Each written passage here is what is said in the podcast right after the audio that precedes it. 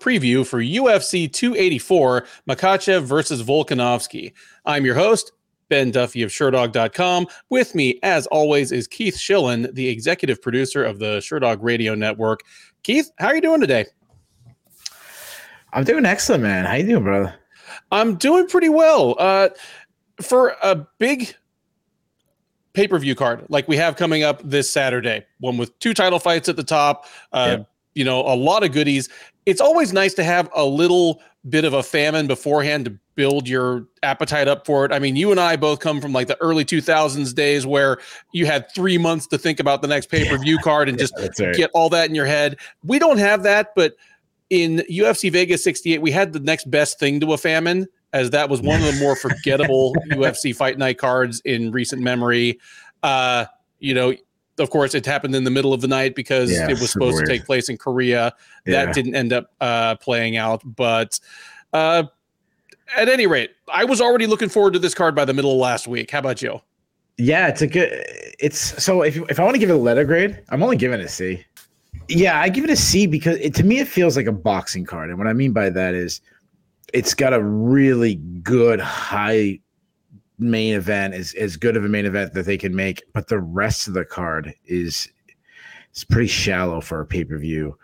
Uh, in fairness, a, a couple fights fell through that that made it weaker. Like I know they originally UFC was trying to get Rob Whittaker and and and Paulo Costa on this card. That obviously is a, would be that's definitely a main card type bout, probably third from the top. Yeah. So that fell through, and a couple uh, of fights fell through. Ty France was supposed to be on this one, which would have been a high level fight and another uh, you know New guys. Zealander. Yeah, yeah. So that that kind of falls through. If the main event something happens, and guys, I'm, I'm knocking wood. Don't blame me if something happens. Something happens in the main event. Islam Makhachev doesn't make weight. Something something crazy happens. Yeah, this is this card's enough. So that's why. But the main event is so high. It's like it's like that like super nerdy kid who brings up the average of everybody else in the class. Oh yeah. Uh, that, that's what I think this does. I I agree. And on that topic, the main event here, Islam Makhachev defending his UFC lightweight title against featherweight champ Alexander Volkanovski. Where does this rank among the highest level fights in MMA history, like in terms of the current standing and skill level and achievements of the fighters that are fighting. Yeah, absolutely. Uh, so yeah, it, it, it really goes down to what you're saying, like skill wise. I mean, it, it's got to be, it's got to be right up there. Because if you ask me, you know, what fight was I most excited about? Yeah, I mean the hoopla with with Khabib and and, and Conor, like that got me. I mean, that was really big. Even though I knew Khabib was going to maul him, but uh, you know, I think about Fedor and Cro Cop, the fight of the century. That was way up there. Uh, I even think about like over hyped fights, Couture, Liddell three, Tito and uh, Shamrock the first fight. Like these, like you know, the, and there's probably a whole bunch of them. Yeah. If I'm thinking about overall skills and, and where they are in the rankings, and, and I know someone will say, oh, you know, top two guys in pound for pound and all this, and you know, whatever, that it's the most skilled. The only other fight that I can think of where I was like, wow, like this is really the two best guys is probably St. Pierre and, and BJ Penn too, when when BJ mm-hmm. Penn was moving up. And um Cormier, John Jones, when they were fighting each other. That yeah. was like another one that I was like, wow, these these are two probably the greatest light heavyweights ever, or you know. Mm-hmm. Um, also Cormier when he went up to fight Stipe Miocic. I think that's another one. Yeah.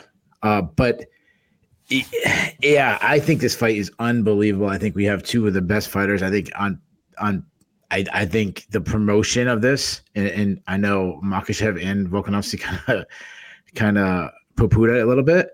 Like this is as good of a fight you can possibly ever make in history, and you're not putting any promotion. I, I really think the UFC yeah. dropped the ball. I I agree, and it, it's strange. And I, I love uh, your list that you threw out there. The only things I'd add in there would be uh, Nunes versus Cyborg. Oh yeah, and, yeah. And then yeah, it, it kind of snuck up on us because it wasn't like a cross divisional super fight. But I mean, when we look back on the fact that Figueiredo and, and Brandon Moreno fought each other four times, 10 years from now, we're going to be like, dude, we were spoiled. Why were we sick absolutely. of that? absolutely. but, yeah, absolutely. But, but because they came up in the same division, it didn't have that super fight feel. Just, yeah. But I, I agree. This is the quietest all-time great matchup to sneak up on us that that I can remember. These guys I mean- are the UFC's number one and number two pound for pound fighters. Yeah. They're, I think, both in Sherdog's top five. Like Volkanovski's our number one, and without looking, I think Makhachev is in the top five as well. Yeah, and that's because we, and you know I no one loves the Sherdog rankings bit more than I do, but we we have it wrong. Mark just should be number two. I think I argued for it. I think I got overruled, but I, I can see that because I mean the way he beat Oliveira, I think he kind of picks up all of all of Oliveira's scalps. yeah, You know? exactly. Yeah, like it, it, if if some dude uh, like I I think about like the the the beginning of uh oh, the Batman movie where they were robbing banks and then you like you shoot the other robber Uh-huh. and you get his share. Yeah. it's kind of like that. Like he, he shot with the other robber. I, I I completely agree because the way he beat Oliveira, it's like, what you don't think he's gonna he could do that to Poirier or Gaethje or Chandler or any of the, you know? Yeah, I, yeah, I'm, yeah. I'm with you on that. I Anyway, mean, but plain simple. The winner of this fight is gonna is gonna be number one in the rankings on, on no on- question. yeah this week at the end of the week. Yeah. Number one in rankings. This guy. So that's so. uh, This is what I'll say. If someone, you know, is this the greatest fight ever made on paper? I don't know if that is. But if someone wants to argue with it, I'm like I'm not arguing against it. Yeah. I mean, offhand, the only thing that would sweeten this a little bit more is if it weren't Makhachev's first title defense. Yeah, if he had like a long run. Yeah, Yeah. or you know, uh, but right now the time is the time for Volkanovski. So Yeah, oh, so absolutely. and and he's the one that's making the ballsy move to move up. He's the you know so uh, this is happening on his time schedule, and I'm I'm a okay with that. Yeah, I that's the thing I feel like the, the is not making more of now. You think about the so all right, let me ask you this question. And eh, right now, if you're ranking the greatest fighters of all time, where's Volkanovski rank? And I'm saying like give me the exact number, but give me the ballpark. He's in he's in the top ten. Yeah. Um, If Alex Volkanovski wins this fight, he's the he's on the Mount Rushmore for me. top four. Yeah, but I he is like him, Jones, GSP, and Anderson Silva, maybe or DJ or something like. He's he's in. He's he's in that club. he is like all of a sudden you're like, well, does he elbow out Jose Aldo? Does he elbow out Anderson Silva? Exactly. Yeah, like he's in that category if he wins this. He's already knocking on that door, anyways. Yep. But he's he's kicking the door right down if Yeah. he wins this fight. If if he was 25 and 0 instead of 25 and 1, I think we'd already be talking about him in the top 3 because of that, you know, meaningless loss That's at welterweight in like his 3rd mm-hmm. fight. Yeah. If you think about the guys that we were just talking about, who he joins the list with, he's doing something that these guys weren't willing to do. In his prime, he's willing to go up and fight up a weight class against a pound for pound great. I mean, Demetrious Johnson wasn't willing to do it when Dominick Cruz and and TJ Dillashaw were the top dogs. Anderson Silva wouldn't do when John Jones was top dog. Wait, John Jones is finally moving up to heavyweight, but it, you know it took forever. George George St. Pierre never did it when Anderson. I mean, that was that would have been the fight if George St. Pierre went up before Anderson Silva. That would be my answer to this question Yes. but they weren't willing to do it. Alec Volkanovski is willing to do it. Now I know people say, "Well, Henry Cejudo did it, and DJ did it, and BJ Penn did," it. and I, I understand other people have Yeah. done that. But of of the guys we're talking about, it's only Alex Volkanovski. Ag- agreed. I mean, Penn had less to lose because Penn his great was greatness was never built on like a 10 fight win streak. No, you know so uh, he had nothing he had nothing to lose and everything to gain by going big game hunting and saying i'm going to go you know beat up george st pierre on beer and hot dogs uh, and we love him for trying I feel like it's the. the I I see. I throw out some random reference. I don't know why I thought of this, but I was thinking about. You ever watch The Wire? I haven't I, you've told me i have to Oh my god, it's the greatest show that i've never It's the watched greatest TV show. I, I think it's number one. It's it's so. Anyways, I'm gonna give you a little spoiler. It's not a big spoiler, but there was like a guy who robs drug dealers, Mhm. and one scene, he like he would rob like smaller uh gangs, but there was like the one gang, the uh Stringer Bell, Barksdale, Avon Barksdale gang. That was like the gang of of of uh, Baltimore. He only wanted to rob them, and everyone's like, "Dude, what are you doing? It's so easier." Like that's Volkanovski. Volkanovski's like the Omar of of the UFC. Everyone's like, "Hey, Alec Volkanovski, like, don't go after these guys. You you can rip and run everybody else. What are you doing?" He's the Omar. So like, he needs to come down whistling, uh, farmer in the Dell. And that's shout out to all the, the Wire fans. All right, I'm gonna have to watch the. It's the greatest TV show ever. Get at me in the comments if you think I'm an idiot for not having Number one. watched the Wire yet. And don't come at and don't come at me. It's number one. Yeah. there's not a TV show in history, and I haven't seen every TV show in history, but it, one of them I've seen. It's number one. Uh, this the I mean it is the best of cards. It is the worst of cards. We just spent a, probably a good five or eight minutes talking about where Makhachev versus Volkanovski ranks among the all-time matchups, and then that same main card has Justin Tafa versus Parker Porter. Yeah. Which, dude, I'm I'm thinking about it, and I was thinking about it while I was researching this card. I think it might be the worst matchup you can make at heavyweight right now between two people who haven't fought each other yet. Yeah, might be. Might be. Yeah. The uh it's gonna be like a two hour show. I want to spend an hour of it talking about the main event. I'm I'm I'm here for it. You ready to dig into these prelims? Yeah, let's do it. First fight out of the gate at UFC 284 is a lightweight matchup between Zubaira Tukhugov and Elvis Brener Oliveira, whom we will call Elvis Brener from now on. Tukhugov, the 32 year old Chechen, is 25 and 1 overall. He is 5 2 and 1 in the UFC. Uh, he is 2 1 and 1 since 2019. He came back in 2019 from a three and a half year absence from the sport that we'll talk about in a minute. And since then, he has a draw against Lerone Murphy, a win over Kevin Aguilar, a loss to Hakeem Dawodu, and a win over Ricardo Ramos. That was back at UFC 267. He beat Ramos by unanimous decision, and he's been out for um, what is that? Another 15, 18 months since then, almost. So, uh, as is the case for most of his UFC career, the story here is another long layoff for Tukhugov. At age 32, he's going to try to give this thing one more run. He is at lightweight rather than featherweight, where uh, he spent the bulk of his UFC career or tried to. And standing in his way will be Elvis Brener. The 25 year old Brazilian will be making his UFC debut. He is 13 and 3 overall. Uh, he comes in on a two fight win streak, though those uh, two wins come across like the last almost two and a half years, uh, both of them in mid level Brazilian promotions. As you might expect from the relative pedigrees of these two guys, Tukhugov, currently the biggest favorite on the card. He is minus 550. Brener plus 375. Uh, I mean, I dug in and watched at least some of all of Brener's available fights and all of a couple of them.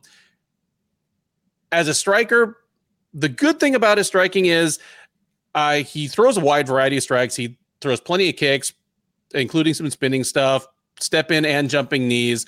Not a whole lot of power. And I don't think it's because he lacks physical strength. He just doesn't put a whole lot of. He always looks like he's throwing at 80%. And that's I mean that's all kind of beside the point because what he really wants is to get his fights to the ground. He's definitely a grappling specialist. And my problem in watching him is he can't get the fights. He can't get fights to the ground on his terms. Uh, he has a terrible shot from outside. I mean, I just said his punches and kicks look like they're 80%. So does his shot. He just kind of flings himself at, at dudes' waists. And with bad fighters, it's enough to get him down. With better fighters, it hasn't been. And his last couple of losses, um, like Gabriel Santos and Denise Silva, both just kind of pancaked his takedown attempts, got him on his back. And while he's a good grappler, just, you know, in the 2020s, trying to win all your fights from your back is just not a recipe for for high level success. And against Tukhugov, who at his best is a sharp, nasty striker with good takedown defense, I think this is just a poisonous matchup for Brener. I think he's going to get starched probably in the first round to round and a half. My question is how much Tukhugov has left? Because in 2016, he was one of the hottest prospects in the featherweight division. You know, he had kind of I, I, mean, he's Chechen and they're Dagestani, but he had the in thing of being kind of running with uh, Khabib and, and his group. Yeah. Anytime but, you can beat up Conor McGregor, you're, I mean, you're you're a star. Well, here you go. This is almost Tukhugov's last chance to make himself fam- like because right now he is most famous for a punch he landed not in a sanctioned fight. Yeah. If he doesn't want to go down as the guy who sucker punched Conor McGregor, he's got to kind of step on it now. Uh, and even before the McGregor suspension that got him yanked from his fight with Artem Lobov, he he was already well on his way to completing the hat trick of UFC fight withdrawals. He's had a drug failure suspension. He has a, had a blown weight cut that caused his fight to be canceled on fight week, and he's had multiple injuries that have had him off for a year or more. I mean, the guy's been in the UFC for like eight years, and he has eight fights. Uh, it's just he's a talented fighter. At least the last time we saw him, he's still like uh, physically a, a plus athlete yeah. with good power, but he's running out of time. And shout out to Dillon Danis right now, being like, "Why is he so busy?" Dillon Danis. you know, if he if he fought at 149 pounds and just waited for the UFC to find people in between their weight classes, you know, he could be a lot more relaxed. Uh, my biggest worry about this fight is that Tukhugov is just going to thrash Brener, and we're not going to learn anything about either guy. And that's kind of what I'm predicting here. Give me Tukhugov by first round knockout, and you know the the the wheel continues to turn. Yeah, the, the bigger question for this fight is if you're the UFC and you're going back to Perth and you're bringing in a guy by the name of Elvis who's a submission specialist, why aren't you calling him the king of rock and rumble, Elvis oh Australia's own? Come on, UFC, dropping the ball, king of rock and rumble. Uh, and, I mean, I don't know if you've seen him, but Elvis Sinosic is in a kind of shape he never was during his fight career. That dude is jacked now. yeah, he used to have like a little like uh, Chuck Liddell like pot belly thing. Yeah, yeah like like what, what, like what Connie used to call Nate like what do you skinny fat? Skinny fat. Yeah. um, uh, Tukhugov, I mean, he's well rounded. He, he does carry his hands a little low for my liking, uh, but that's because he likes to slip in in, in rip. He's a pressure counter striker that lands at different angles. He's a nice sharp up jab. Uh, his left hook is his best strike. He he loops it over his opponent's straight right, which I like. I mean, it's it's dangerous, but when it lands, it's always like they don't see it coming.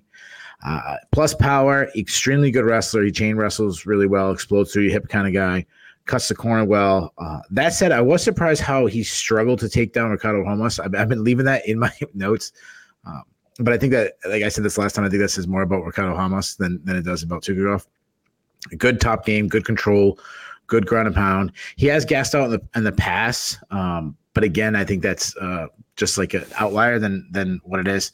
Uh, Brener, he's only 25, so I like that.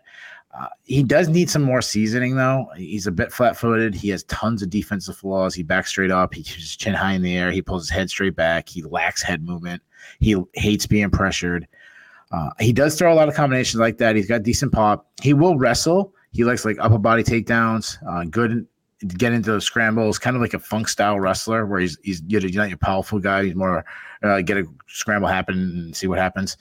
Uh, hard ground and pound. He's a as you mentioned, he's a serious submission. He's got 11 subs. Um, he can get subs off his back, but he's on his back a lot because he's a weak defensive wrestler. He struggles to get back up. Uh, but I do like that. I've seen him fight like hard 15 minutes in very grappling heavy matchup, and so he's got pretty good cardio. Uh, Brener's a fun action fighter, but I think this is a terrible stylistic matchup. I think Tukhugov is miles ahead of him. I, I say everywhere, other than maybe a straight jujitsu match. Uh, gonna. I think he wins on the on the ground. I think he wins on the feet. I think he starches him on the feet. I think he he lands a big shot. I think he follows up some good shots on the ground. So kind of like a drop him with a shot and then finish up with some ground and pound. Give me Tukhugov by first round TKO. We head now to the men's featherweight division for a matchup between Shane Young and the debuting Blake Bilder. Young, the 29 year old New Zealander, is 13 and 6 overall. He is two and three in the UFC. He's currently on a two fight losing streak, uh, those being a first round head kick knockout loss to Ludovit Klein at UFC 253 back in 2020. Then uh, a unanimous decision loss to Omar Morales at UFC 260 back in March of 2021. He steps in now after almost two full years off and looks to get back on track against Bilder. The 32 year old uh, Minnesota native is 7 0 and 1, undefeated as a pro. Uh, he comes to the UFC by way of Dana White's Contender Series, where he choked out Alex Morgan last August. And previous to that, he was the uh, CFFC featherweight champ. Odds here, despite Bilder's positive momentum, despite Young's long absence and losing streak, uh, Young is the slight favorite here. He's minus 135, Bilder plus 105 as the underdog. Uh, Keith, two things surprised me in getting ready to talk about this fight. One, how long Shane Young has been gone, and just man, two years passed by like that. It must be an old old man thing. I don't know. Like, but the other thing is kind of really I, yeah. I, I, you were you were uh, really waiting on Shane Young to return. No, I I, I was I was waiting. I was just like, has it even been a year? And I'm like, oh my goodness, it's been two. Uh, that that's all. It's, but, it's, honestly, it's felt like forever for me. Like just waiting on Shane Young. That's what I just. Yeah. Okay. Keith's got like some candles in front of a little like shrine to Shane Young somewhere in, in his house. Like that's just off camera. You, you, can see his family, and then like the yeah. Shane Young section is just you know off to the side there. Uh, and then the other thing, just kind of for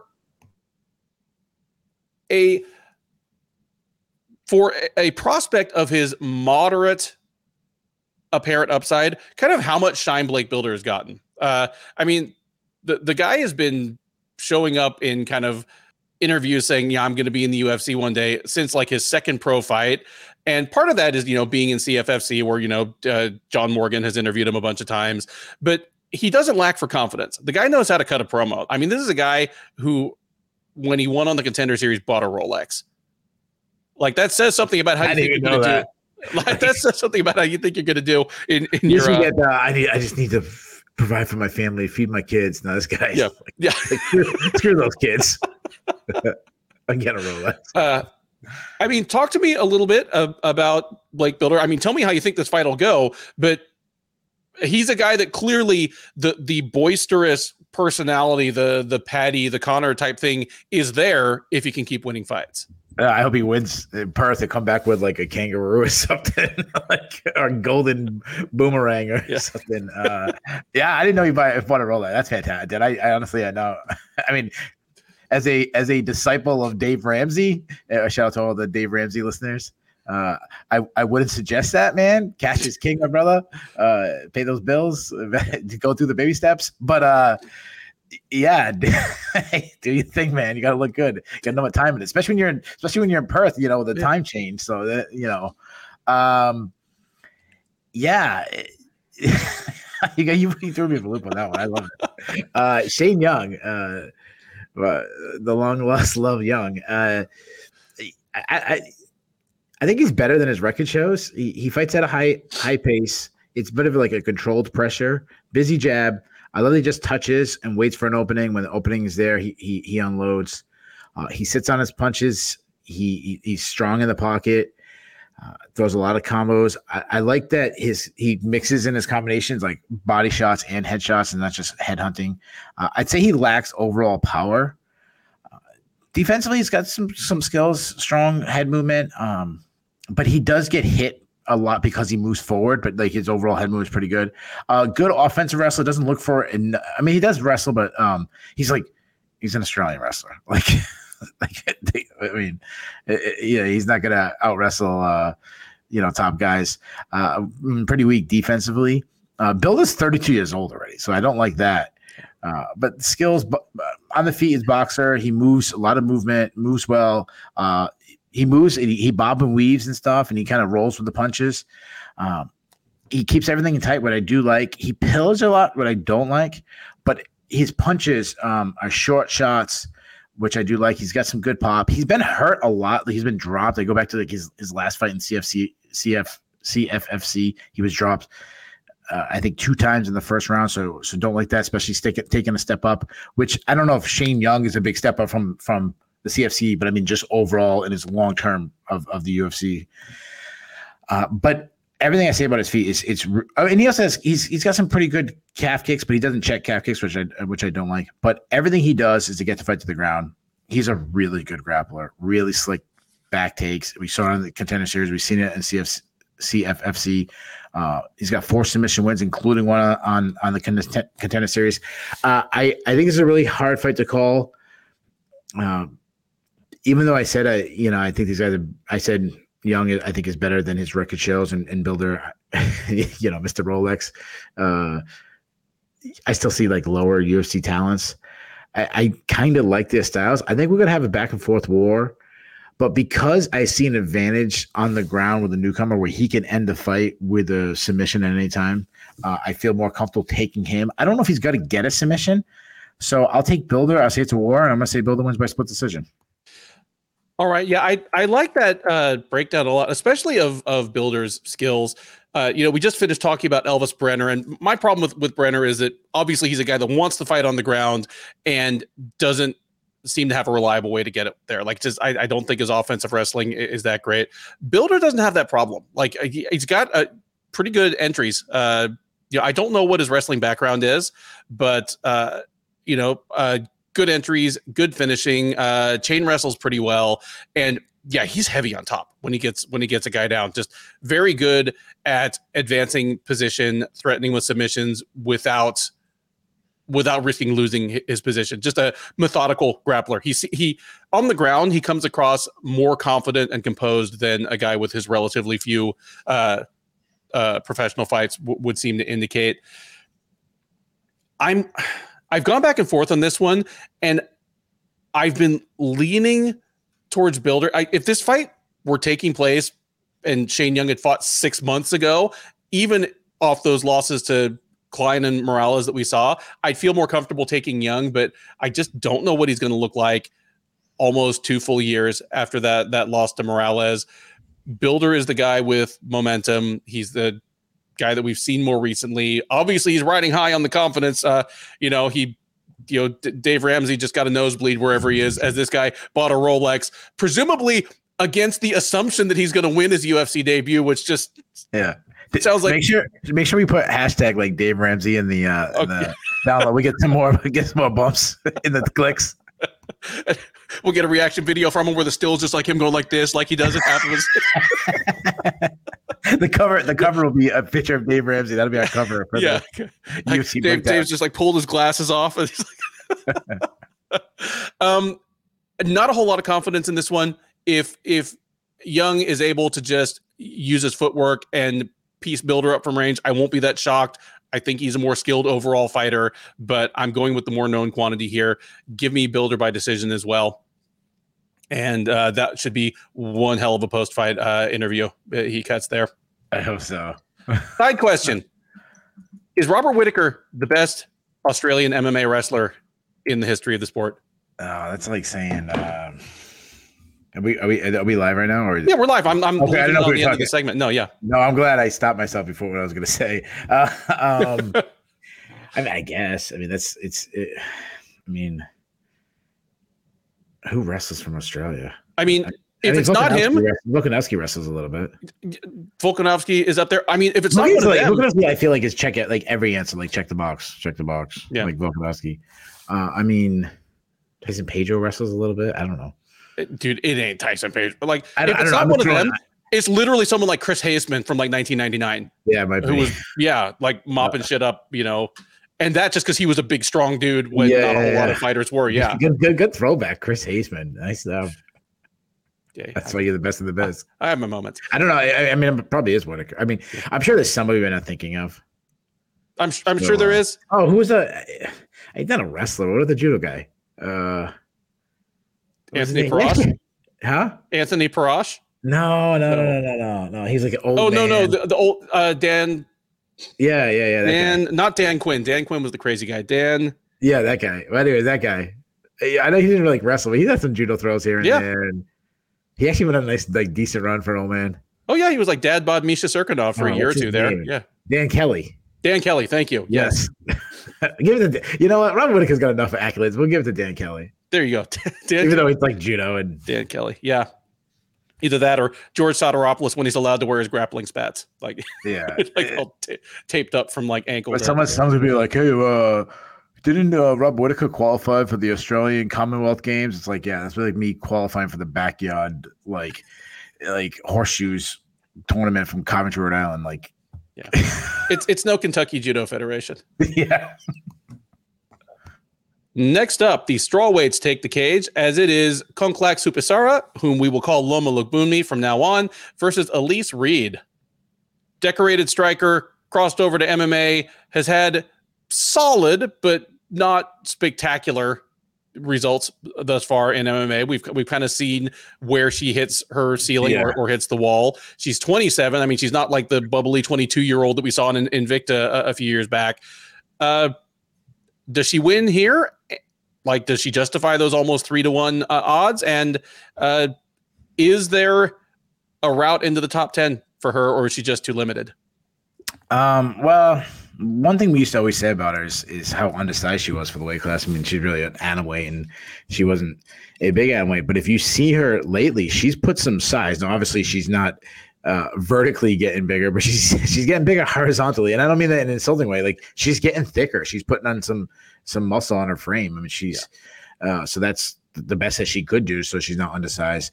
She's a really good striker. I mean, she's a Muay Thai specialist with fast hands, really underrated power really quick kicks. Her teep kick up the middle are, is is her like her go to, or bread and butter. Uh, she likes to battle in the clinch. I mean, I go back to the Jinh Frey fight where she just like battered Jinh Frey in the clinch. Uh, she's really good at like creating a little bit of space, framing, landing small shots. Uh, strong knees, strong elbows, very like that traditional Muay Thai style. Uh, she has improved her wrestling like dramatically. I mean, she got four takedowns against Sam Hughes and four takedowns against Denise Gomez in the last fight. Uh, she was taken down four times against Lupe, Lupe Godinez, but like that's Lupe's game. Like she's a power wrestler, uh, not really a Elise Reed style. Uh, Reed, on the other hand, she's a pressure striker. I like her volume, uh, uh, very tight, very uh technical boxing, stiff jab. I'd say she's got some pretty good zip on her power shots. Her straight right is is her best punch um, she lacks like one punch ending power. Again, I mean, she's a strawweight, that happens. But I would say that for fighters in the division, she's she's one of the harder hitters in the division, I think, or, or one of the sneakier hitters in the division. Uh, she's got some big defensive holes though. She does keep her chin high in the air. Uh, she's open to calf kicks due to her very like traditional boxing style. Uh, go back to the Melissa Martinez fight. Martinez like just kicked her legs out. She kept, kept kicking her legs out. Uh, she will get in the clinch and grind in there, and that's because she's she's a, she's like a very gritty type, type fighter. Uh, she does need to learn how to pummel a little bit better. It's not like a natural thing for her. Her, her offensive wrestler has improved. She hit, hit some trips on Melissa Martinez in the last fight, which I like. Uh, some good ground and pound. Uh, she I, I, always go back to the fight where she was almost submitted by Hilly Rose, which I mean, again, I'm, I'm, going with almost. So it is what it is. But like I've never been high in Hilly Rose at all, so uh, it didn't really look that good. She's a weak defensive wrestler overall. Uh, really struggles to get back up to her feet. And like going back to the Sam Hughes fight, she showed no urgency to get back up, but that's what's even more concerning. Uh, I think Elise Reed is better than most people do. But that said, this is not the matchup for her. This is a terrible stylistic matchup for her. Loma is way too fast for her on the feet. I think she brutalizes her with leg kicks. I think if Reed wants to get to the clinch where she, she feels a little comfortable, that's Loma's like field too. I think Loma beats up there. I think Loma dominates her. We might even get a 10 8 round in here. Uh, give me Loma by decision, you know, like a one side shellacking. Yeah, I'm I'm with you here. And you mentioned that you know you were a little higher on Elise Reed than some other observers. I'm included among them. Like I I have I will freely admit that I've underestimated Reed. In fact, I think I picked against Reed in all four of her UFC bouts, and she's two and two. So this would normally be the point where I come around and start overcompensating the other way. But this ain't the fight for that to happen because I agree with you that this is a bad matchup for Reed. Uh, uh, as a boxer who's susceptible to leg kicks, she's not going to be comfortable in boxing range against Loma because Loma just mixes, just tacks on the, those low kicks just effortlessly, uh, along with her punching combinations. She is somebody that you mentioned, like she's becoming more comfortable as an offensive wrestler, but in my observation, her safety valve when she doesn't like what's happening on the feet is to try and force the clinch. That is not a happy place against Loma either. So yeah, all of her all of her tendencies turn into worse tendencies against someone like Loma. And just looking at Loma Lookboonmee, the, the people who've beaten her in the in, in the UFC, they did it by doing things that, that Elise Reed has not demonstrated she can do. I mean, Hill managed to outdo Loma in the clinch, but obviously Loma would destroy uh, Angela Hill in a straight up Muay Thai match. I mean, she's a former world champ, whereas Angela Hill is a good Muay, Muay Thai striker for MMA. Yeah. But but at the time, Hill was just a little bigger, a little stronger, and much much much more experienced in fighting in a cage. Uh, and it just was too much for Loma at that time. And then Lupi Godinez, where there's almost nobody at strawweight that can do that like like she can. Like just physically ragdolling people like uh, Lupi does I mean, that's something that Jessica Andrade could do if she decided she just wanted to wrestle all the time. But aside yeah. from that, like it's it's kind of Loopy's thing. Um, yeah. And neither of those things are, are things that Elise Reed is, is going to do. So I, I agree. This is going to be a, a wood chipper fight. I don't know if we get a finish. Just finishes via strikes are kind of rare at 115, unless you are Jessica Andrade or Weili Zhang and, and have that one shot power. But uh, yeah, Elise Reed's going to look like she spent. She's going to look like she got hit by a car. Like she's gonna keep trying to hang in boxing range with Loma, get her legs chewed up. She forces the clinch. She's going to get battered. Uh, I'm with you. Lopsided decision for Loma here. Next up, we head to the men's featherweight division once again for the first of two Australia versus New England fights on this card. So we might as well just skip uh, skip Keith's part entirely because we know which way he's going. It is the debuting Jack Jenkins versus Don Shainis. Jenkins, the 29 year old Australian, is 10 and 2 overall. Uh, he comes to the UFC through Dana White's Contender Series, where he knocked out Freddie Linares last September, and prior to that, he was on he was on a seven fight win streak, and he is the outgoing Eternal MMA featherweight champ. He will look to make a successful UFC debut against Shainis, who is still looking for his first UFC win. The 31 year old from Stoughton, I, I remember now. You corrected me because I said Stoughton when we talked about his last fight. It's Stoughton, uh, hmm. formerly of Glory MMA and Fitness. I don't know where he trains now, but presumably not there. He is 12 and 4 overall. He is 0 and 1 in the UFC. Uh, he made a short notice debut against Sodiq Yusuff last October at UFC Fight Night Dern versus Yan, which yeah, that sounds like some rough sledding for your UFC debut. And uh, sure enough, he got guillotined in just 30 seconds. So gets a mulligan on that one, gets another shot here. But against the fairly highly regarded prospect in Jenkins, he is m- once again a whopping underdog. Jenkins right now minus 320, Shainis plus wow. 240. Uh, Keith, Stoughton's finest. Yeah, he's not that bad. Jeez, it sounds like it's like Jay Ellis out there. You know, New England's own Jay Ellis.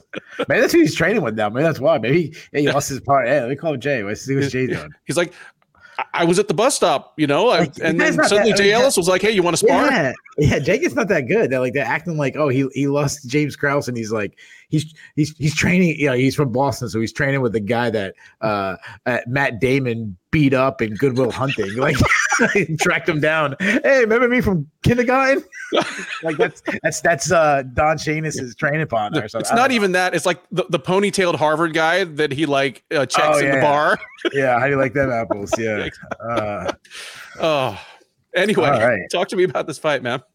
okay, uh Shainis, uh, yeah, I don't even remember. I, I don't mind him. I think yeah. I do think he's like we asked this question before. Like, is this guy UFC talent? And I'm like, yeah, well, you know, no and yes. Like, he's as good as the lowest guys. He's also as bad as guys who are in the regional scene that could be in the UFC. Mm-hmm. But like, he's he's not other New England guys that I've that I've gone off on. Me like, no, definitely not. Like, Shannon's got some skills. Uh, high output. He's a bit of a brawler. Uh, high guard defense. I'd say plus power. He can crack. He's got some hard hard leg kicks. Uh, he does throw them without a setup. He's going to get cracked for that. Uh, he's been rocked a bunch in the past. Uh, he will wrestle a little bit. He'll sneak in a takedown. I, I wouldn't categorize him as a wrestler, though. Uh, but he's strong on top. I like that he looks to advanced position, and he's got some good hard ground and pound. He uh, he he was submitted in his last fight against uh, uh, Yusuff, he, mm-hmm. Sodiq Yusuff, which which is uh, you know, wasn't a good sign. He was he was submitted quick. Uh, he got hurt in that fight. Almost, he almost got knocked out. But the worst thing I think in that fight, he showed some poor fight IQ when he was locked in a really tight plum clinch. He was like trying to punch his way out instead of trying to like pummel back in. And Yusuff just destroyed him uh, with knees up the middle. Uh, Jenkins, he's a pocket boxer. Uh, I think he's a little stiff on the feet. Like he, the makes himself a little bit, you know, makes himself a little bit of a target that way. Uh, he does switch stances a lot. He's he's got some good kicks though, hard body kicks, good calf kicks, uh, but he tends to back straight up. He he does like to clinch, and he's got some decent clinch striking. Like he can get a little little grimy in there. Uh, I I seen some nice leg sweeps from in there, so that's something we might watch for. It'd be cool if he hits that. He will look to wrestle. He's got good entries, good top control. Uh, looks to advance on, on on the ground. Good ground and pound. He he likes to like his last fight. He likes to sit in the guard and throws those like Tito Ortiz sliding elbows, which we don't see that much anymore. Uh, he has three submission wins. you, you asked who's the best Australian uh, wrestler. Maybe it's Jack Jenkins. Maybe I don't know. Like he, he can wrestle a little bit. Uh, I, I mean, he, he had a mullet. Got that like little you like go. you know like very very Iowa. You know, had a little Lincoln McIlravy like just like locks going on there. Yeah. Yeah. Um, I think this fight is pretty evenly matched. Uh, so if I'm placing a bet, and you know, we're not, you know, I want to remind everybody that we're not a betting website. Like we don't say, hey, uh, you know, pound uh plus five five fifteen here and sprinkle sprinkle sprinkle the under and you know and uh but if I was a betting guy, I would actually I would actually go with Shainis because of those. I like those odds. Uh, that said, I am going with Jenkins because he's not from New England. Uh, I think he's the more well-rounded fighter though, so I think he can probably I, I, might even give the slight edge to Shainis on the feet, but I think on the ground, I think Jenkins, the fact that it hits the ground chances are Jenkins will be on the top. So I think he hits a takedown or two. I think that's gonna be enough in a fairly close fight. So give me Jenkins by decision. Yeah, I mean we know that earlier in his career, Jenkins was uh, susceptible to submission. I mean, he has like his only uh, losses are submission losses early in his career. Uh, he's he's developed as a wrestler since then, and his submission defense, I, I it hasn't been tested. Like we know that on the contender series, for example, he took down Freddie Linares effortlessly. Like uh, I think in all three rounds, at least in the first two, he took him down and beat him up real bad on the ground, and that was kind of the uh, what defined the fight. Like, you know, by the end of the second round, Linares was cut up real bad. Uh, Jenkins was obviously way ahead. I don't know what it'll look like if Jenkins takes Shainis down. Like, I, I haven't seen enough of Shainis's groundwork. I don't know if he can threaten Jenkins. I don't know if he can sweep and get back up. That, I mean, that's what, again, if we were a betting show, would make me a little more hesitant to uh to to advocate for for betting on Shainis just because Jenkins does have that like that safety valve. Like I have the feeling he's going to be able to get Shainis down if Shainis is getting the better uh, of the striking. That's kind of the dynamic of the fight to me. Because of that, I'm going with Jenkins by decision here. But I agree with you that Shainis is better than he looked in his 30 seconds of work, uh, you know, on short notice, and will be interesting to see like what he looks like after a few months in a new training situation. 145 is an unforgiving division. Hopefully, he gets this and at least one more shot to kind of show what he can do. Next up, it is the lightweights as Jamie Mullarkey welcomes Francisco Prado to the UFC. Mullarkey, the 28 year old Australian, is 15 and 5 overall. He's 3 and 3 in the UFC. He won his last time out. It was a split decision win over Michael Johnson last July at UFC on ESPN Dos Anjos versus Fiziev. That uh, close and to the point of being controversial. I'm sure it'll come up during uh, this preview segment, but that did allow him to get back on track after a second round knockout loss to Jalen Turner last March at UFC 272.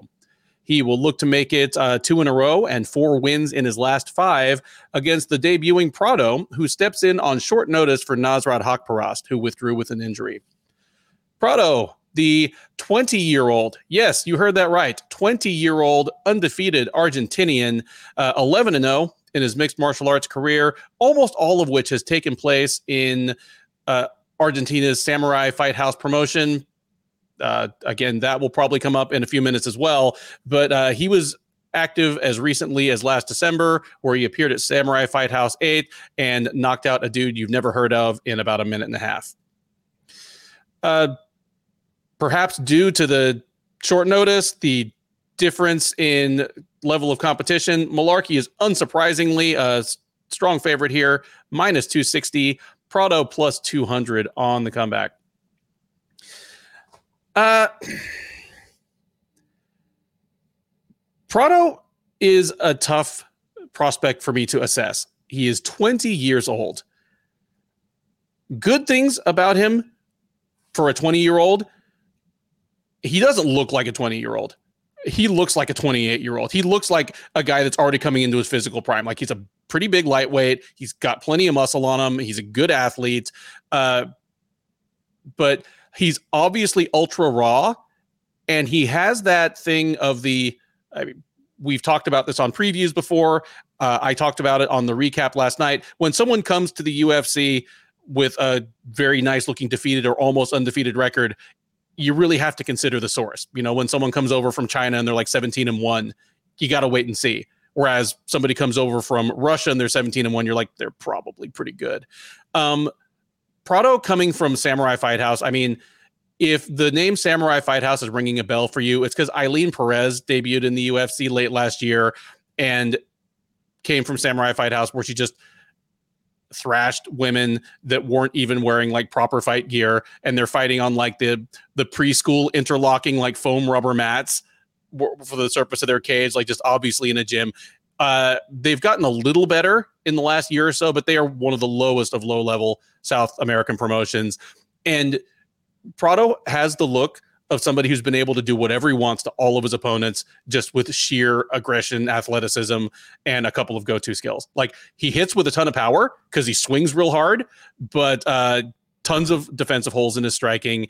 He's been able to get just bully takedowns on people when he wants to, either people in the middle of collisions or people he's already hurt with his strikes, just kind of runs them to the ground where he does have a, you know, he has a number of submissions and there's stuff just like you know, rear naked choking people that haven't really been to deal able to deal with it. Getting a, a Von Flue choke on on somebody recently.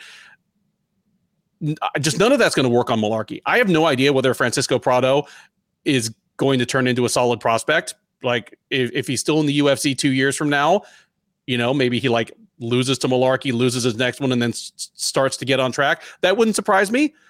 Or if he bounces from the UFC entirely, that wouldn't surprise me either. It's it's too early to tell, and it's too early for him to take on Jamie Mullarkey. I, I mean, I thought Mullarkey lost to Michael Johnson, and that just broke my heart because the, the one fight where Johnson actually fights a pretty smart, pretty consistent fight and, and kind of gets jobbed on the cards just made me feel bad for him. But Mullarkey is just, uh, he's too good a boxer. If Prado kind of rushes heedless at him with, you know, just big haymakers, Mullarkey's going to I mean, he's going to piece him up. Um, if he tries to take him down, I, am interested to see that. But I, I, haven't. They didn't see anything in Prado's tape that made me think, okay, that's a route to victory against Jamie Mullarkey. That that that's going to work against him. And Mullarkey himself is a guy that's probably still improving uh, as well. So I understand the line here.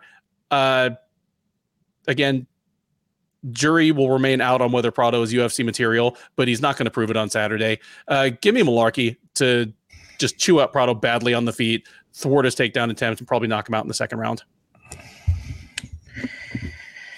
Yeah, J- Jamie Mullarkey is is he's definitely like an overachiever. Uh, that's what I think about Jamie Mullarkey, a guy that uh, when he first joined the UFC, I thought it was going to be like his two fights out the door. Um, but he's he's really surprised me. He's unathletic, but he just makes up for it with just being super tough. Uh, he isn't very fast, but he just is busy, constantly marching forward, high volume. I mean, I go back to the Brad Riddell fight, where a fight that he lost and he gave him problems. Uh, I thought he beat um, Ziam, Fares Ziam, obviously his, his first name. Uh, I thought he should have won that fight. Uh, his volume, I, I was, I've kept this in my notes. His volume broke Devonte Smith. Like he he took over with that. Uh, he his limited athleticism and and limited defensive skill will get him in trouble against like the physically freak gifted, God gifted guys like like a Jalen Turner. So that's when he'll look bad against that. But uh, guys that aren't that, he can he can make himself a nice career in the UFC just by Darren, Darren Elkins a little bit, you know. Um, because he's just going to keep going forward. I mean, he and he can hit harder than he gets credit for. He knocked out Devonte Smith. He knocked out Khama Worthy. He hurt Brad Riddell in their fight. So don't sleep on his power. I love his intelligence. He just, I, I like that he works the body. That's a big part of his game. I like that he gets inside, looks to wrestle a little bit. He can chain wrestle a little bit. Uh, he also has this like unbreakable will to just keep going when it gets when it gets tough. Uh, due to his lack of wrestling background, he isn't a strong topside grappler. He needs to improve that. Uh, he needs to improve his control. Uh, but if you put him on his back, he'll just continue to work right back up his feet. Um, and his cardio is he's going to go hard for all 15 minutes. Now you mentioned uh, Francisco Prado being 20 years old. I love that you said that. Uh, yeah, he's 20 years old, but he, he, looks like he's 28. Like, what does that mean, man? Like, he's starting to bald a little bit, get a little bit of belly. Like, he, he's 28 so he's like sitting in a cubicle somewhere just like regretting his life choices because because his, his, mom he, just, might be he might be on, on sunday morning but yeah like check every time his, his boss walks away he's checking indeed to see if there's any new openings or something better you know? You know regretting his psychology uh degree that he got and you know he's got to he's he's got to make sure he gets out at four because he's got to go over to Outback Steakhouse for his second job because his mom just kicked him out of his house. Damn, that's, that's, that's, that's Keith, Keith's painting a dark picture. like, that's what's going on with Prado. I, I, was thinking of it as a compliment. Twenty eight is the prime of life. God.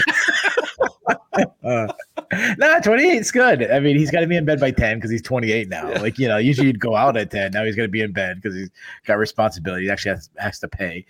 Uh, as far yeah, as far as like where he fought, like his last fight, I mean, like I didn't want to call it a gymnasium. It was it felt like one of these uh, like escape rooms. Like you, you, like you get past this door and then like your next room you get in is like an octagon and you got to like fight past somebody to get to the next room. Like it was it was that small. And like, then after everybody escapes they'll go to the axe throwing bar next door. It'll be a great saturday night. Uh, uh, but he's got to be in bed by 10 though. Oh yeah. So, um, yeah there was one point there was like these guys that were just like the guys walking around the at one fight I was watching the guys were walking around the cage they're like holding bear but they were like like walking to their seat they're like right next to the cage like like like there was no security nothing. I'm like what is going on? I'm counting the people in the audience. It was like um yeah I mean he's he's a pressure I'd say a pressure counter striker, a lot of L step in. Uh, he has power. I mean, he's got five KOs and he's only 20 years old, so he's kind of really coming into his power. He he really like springs into his shots, like launches himself into his shots. Uh, so the, he throws a, because of that, he throws a lot of wild, crazy strikes like a crazy man, a lot of looping shots. Uh, but if he connects, he's got some power. Uh, he also throws a lot of high kicks. Uh, doesn't really set up, just throws them. Doesn't really set him up with anything. Uh, you mentioned his wrestling. He's good, good entries. Uh, he showed off how like how strong he is. He can just get around guys' leg and slam them. Uh, weak defensive wrestler though, like some low level guys took him down. He struggled to get back up, but if he scrambles, he gets stopped. He's got hard ground and pound. He's got six submission wins. The biggest question mark is is his cardio. Like he's never fought 15 minutes. He stops everyone quickly. Uh, of the two fighters, Prado probably has the higher upside. Like if one guy is a top 10 guy one day, then it's Prado but Mullarkey is is tough as hell to make in your UFC debut. Uh, he's a tough for anybody in the UFC debut, especially a 20 year old who hasn't really faced anybody. I think Mullarkey might weather this early storm if if if Prado comes out blitzing, and when he starts to fade, you know, Prado if he, if he fades at all, that's when Mullarkey just turns up the volume, breaks him like he does everybody. I think he gets a finish. Uh, I'm gonna say he doesn't like the second round. Give me Mullarkey by second round TKO. All right. Next up, we dip into the men's flyweight division for a matchup between the debuting Shannon Ross and Kleydson Rodrigues. Ross, the 33 year old Australian, is 12 and 6 overall. As mentioned, this will be his uh, UFC debut. He appeared on the Contender Series last August, where he lost to Vinicius Salvador by second round TKO. Nonetheless, he gets the call up here to appear in his native country and uh, will face Rodrigues, a fellow Dana White's Contender Series product. The 27 year old Brazilian is 7 and 2 overall. He is 0 and 1 since uh, joining the UFC last year. He won his way into the organization on the 2021 Contender Series. Uh, didn't debut until last May. He faced CJ Vergara at UFC 274 and came out on the wrong end of a split decision uh, after a pretty thrilling fight. So he'll be looking to get his first octagon win as well. He is a comfortable favorite to do so. Uh, Rodrigues minus 280, Ross plus 210. Uh, Keith, I'm gonna kick this one to you, but I I have a curiosity and I I, I hope you can solve it for me because it's it's no shock anymore when somebody loses on the contender series and gets the call up to the UFC. Uh, you know, every, yeah. now nowadays everyone who wins gets on, and you know about ten or twenty percent of the ones who lose end up making it to the UFC within the next year somehow or other. But it's usually someone who lost a real close fight or showed a ton of upside and steps in on short notice. None of that's the case here. And not only did Ross lose on the contender series, he got destroyed. Uh, I like if you can clue me in as to why he's in the UFC other than to get another Australian in the card. I'd love to hear it.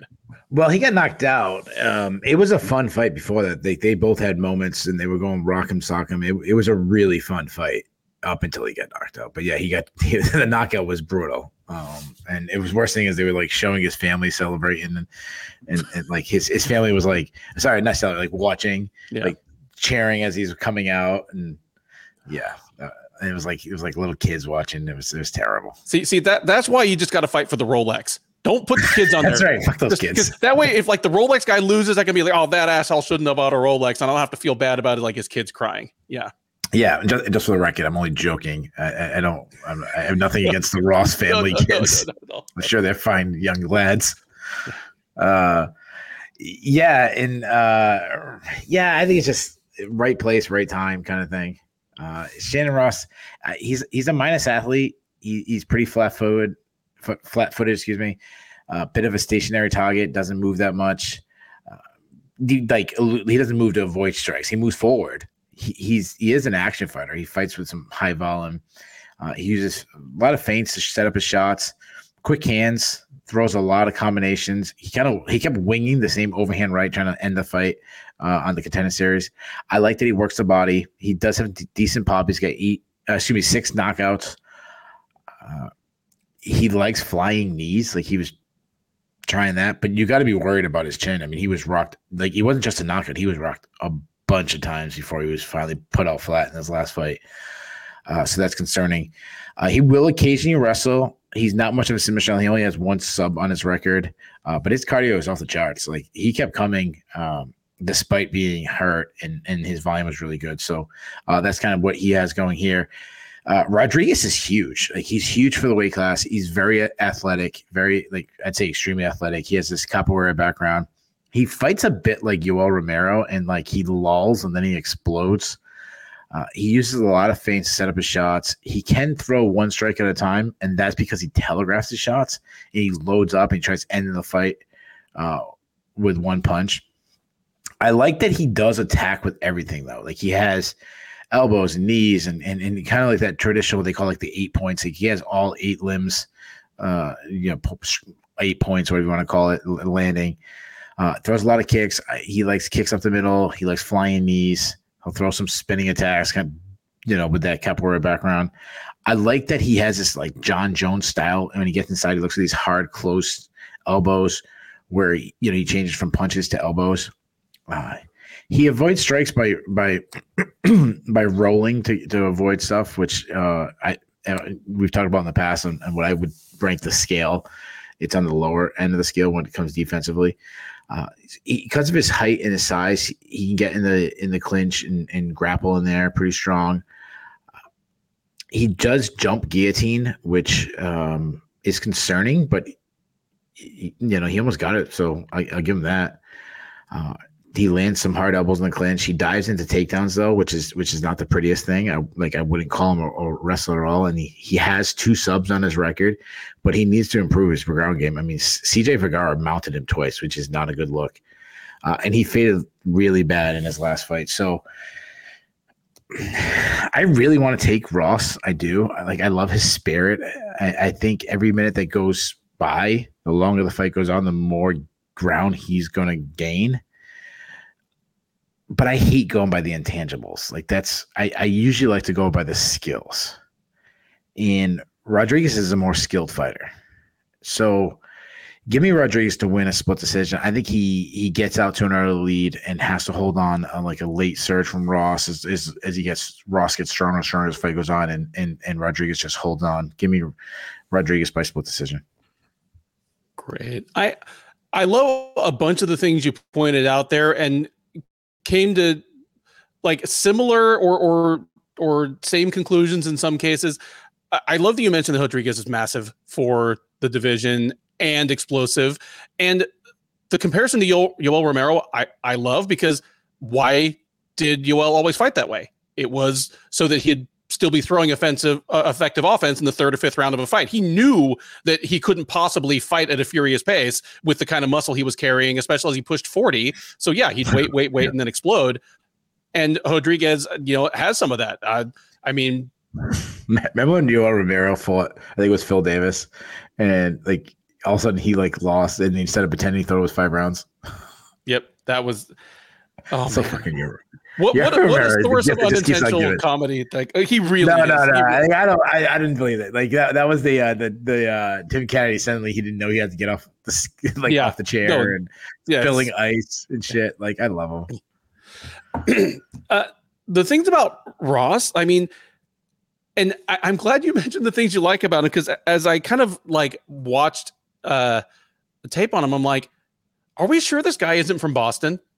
Like he's got the very Irish sounding name, and he's what you know, Sherdog associate editor Jay Pettry loves to refer to as a Boston style face first striker. You know, where you're like, no, yeah. he has movement. I think you say that just to come forward.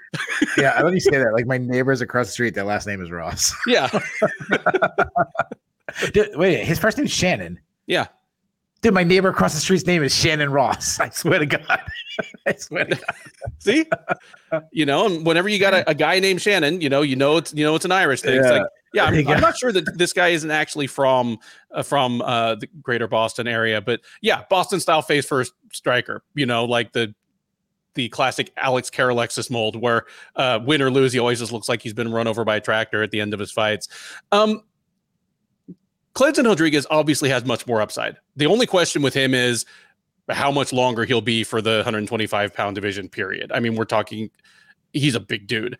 Um, but yeah, he he got the short end of a, a wild fight against CJ Vergara, and I actually thought maybe he should have won that. But the problem for me is a future top 10 guy doesn't get into a fun fight with CJ Vergara. He just plunks yeah, exactly. CJ Vergara. Yeah, exactly. You know, like I, I, I ride or die with Texas, but CJ Vergara is a borderline UFC flyweight. Like, uh, if Kleydson Rodrigues is a serious future top 10 guy at 125 or 135, he plunks CJ Vergara in six or seven minutes without take a mark on him. So I know that Rodrigues is probably going to oblige Ross with at least chances to stay in this fight. You know, uh, if if he can't put uh, Ross away early, Ross is going to keep coming forward uh, he's going to throw volume. He's going to force the issue. I could see this being a close fight where Rodrigues has to hold on after like winning after maybe winning the first round really decisively. All of a sudden he's tired and he has to hold on while while Ross is is is piecing him up. And I'm not thinking we get like a draw situation where people are arguing over whether there's a 10-8 round, but maybe Ross in a losing performance shows that uh, he has a, a place to stay in the UFC as well. And it was the right choice to sign him even after that like ugly loss on the contender series. Next up, it's back to the men's featherweight division for a matchup between Joshua Culibao and Melsik Baghdasaryan. Culibao, the 28 year old Australian, is 10 1 and 1 overall. He's 2 1 and 1 uh, since joining the UFC just about three years ago. Uh, he lost his debut to Jalen Turner, just got crushed. Uh, had an exciting split draw fight against Charles Jourdain. Then he's won two in a row since then, a unanimous decision over Shayilan back in May of 2021, and a split decision win over Sung Woo Choi this past June at UFC 275. So Culibao looking to move past modest initial expectations and win three straight in one of the toughest divisions in the UFC. standing in his way will be Baghdasaryan, the 31 year old uh, from Southern California, Glendale, North Hollywood, Armenian American, seven and one overall. 2 0 since joining the UFC out of the 2020 season of Dana White's Contender Series. Uh, he won his first two fights in the UFC, uh, head kicked Colin Anglin, and took a unanimous decision over Bruno Souza. That's great. The bad news is the most recent of those fights was uh, the Souza fight was UFC 268 back in November of 2021. So he's back for the first time in 15 months, but he also will be looking for his third straight win in the UFC.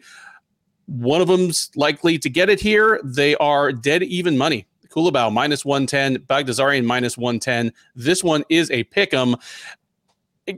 Keith, we just, I mean, we talked about Elise Reed earlier. I will be the first to admit that I underestimated Josh Culibao. You know, he came to the, the UFC and Jalen Turner at lightweight was a hell of a first. Because, uh, yeah. yeah. I mean, Culibao is not a small featherweight. He, I mean, he's kind of like a, a longer, lankier one. Yeah. yeah. Jalen Turner is a absolutely fucking gigantic lightweight. Just looked like two weight classes bigger than him, which he effectively was. I, I think I, I came to underestimate it after that. He has proven at least that he belongs. I mean, he's won two in a row. Shayilan and Sung Woo Choi are both kind of solid roster level guys. But I'm going to continue to underestimate Culibao here because I think Baghdasaryan is a terrible matchup for him. Uh, like Culibao, I, he's still a very willing and aggressive striker. I think he's wild and has some defensive holes. And a guy like Baghdasaryan, who's a good kickboxer, who comes from a mm-hmm. kickboxing background, uh, unless the time off has really made him rust, unless he's lost something between ages 29 and uh, 31, I mean, just barely turned 31 like a week ago. I, I think he evades Culibao's wild strikes and just plunks him. Uh, just catches him with clean counters to his kicks, kicks his legs, kicks his body, kicks his head. Um, yeah, I mean, Culibao belongs in the UFC. I don't think either of these guys is probably a future top 15 guy, but in terms of just the straight style matchup, uh, I think Baghdasaryan is going to crush Culibao. Uh, give me Melsik Baghdasaryan by second round KO here. Yeah. Um, Culibao. We gotta find out if Culibao is single and find out if Elise Reed is single. Like, like let's like let's let's make that happen. Even if they're not single, what's what happens in Australia stays in Australia. That's true. That's true. You have different time zones and stuff. Yeah, good call. When you go down under, you, you oh, you gotta go, go down under. Um, uh, uh, Josh Culibao, he's a uh, he's a minus athlete. Uh, he's a he's a high output striker, bit of a pressure striker. Um, he fights out of both stances. He uses a lot of movement, um, good volume, straight punches down the pipe. I'd say he's got some stinging power. Like uh, that's actually the thing that I I, I would um, un- underrate about him. Uh, I mean, go back to like the Charles Jourdain fight. He dropped him with a shot. Uh, he's got some hard body kicks. Uh, doesn't check leg kicks though.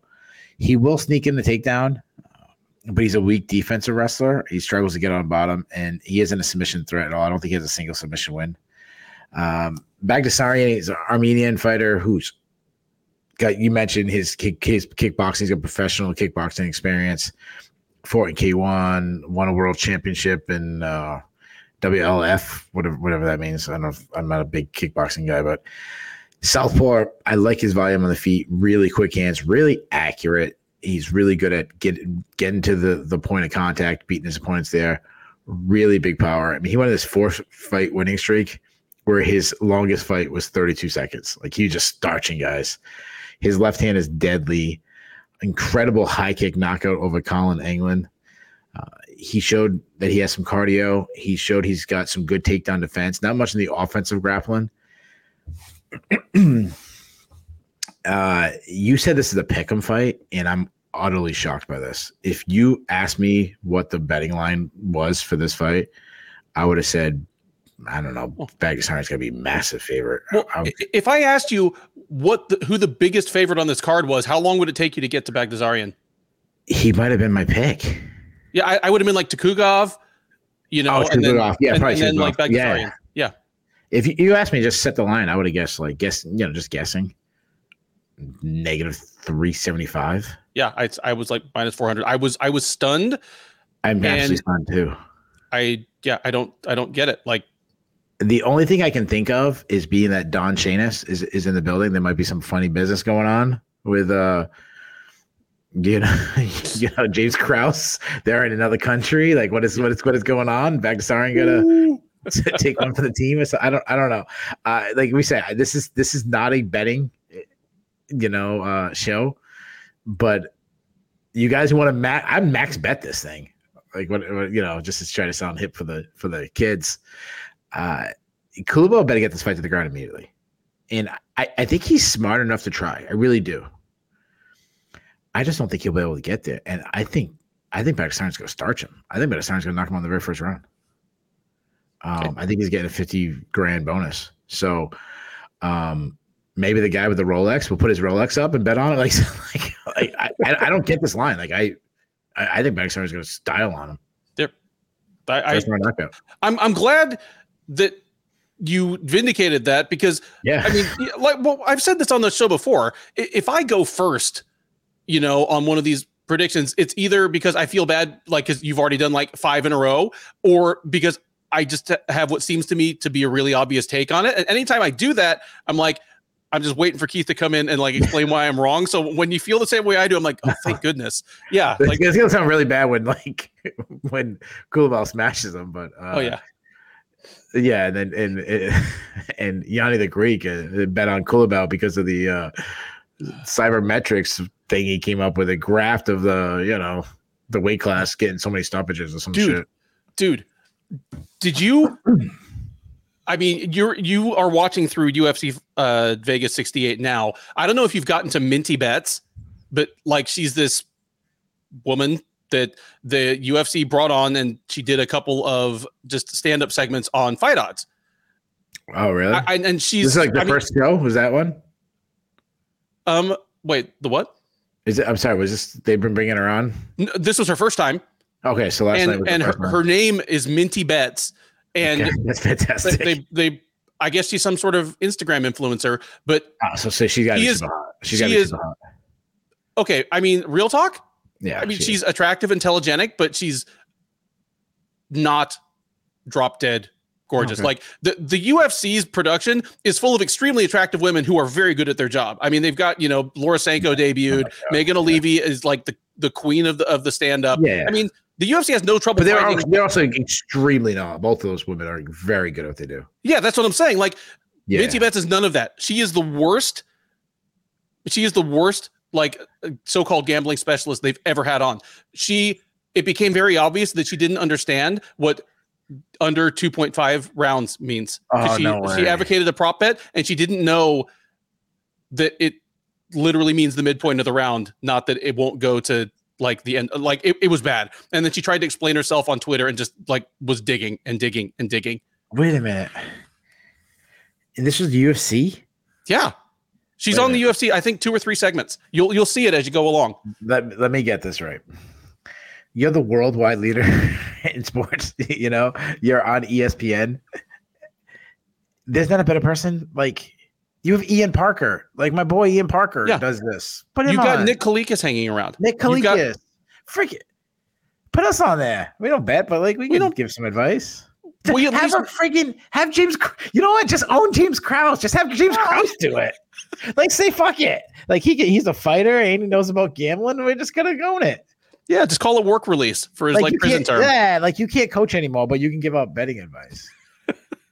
Minty bets, like Minty bets. You'll I can't wait for you to hit me back once you see Minty bets. Oh, Because oh, that's fantastic. I mean, it's one thing to be Yanni the Greek and like have some bad streaks that maybe come from not doing enough research. And then there's just not even understanding how to read the prop bets. I couldn't believe it. yeah, wow. Hope she, I hope she, I hope, hope she made the uh the Bears list. And yeah, like like and the the chat was just hammering on her the whole time.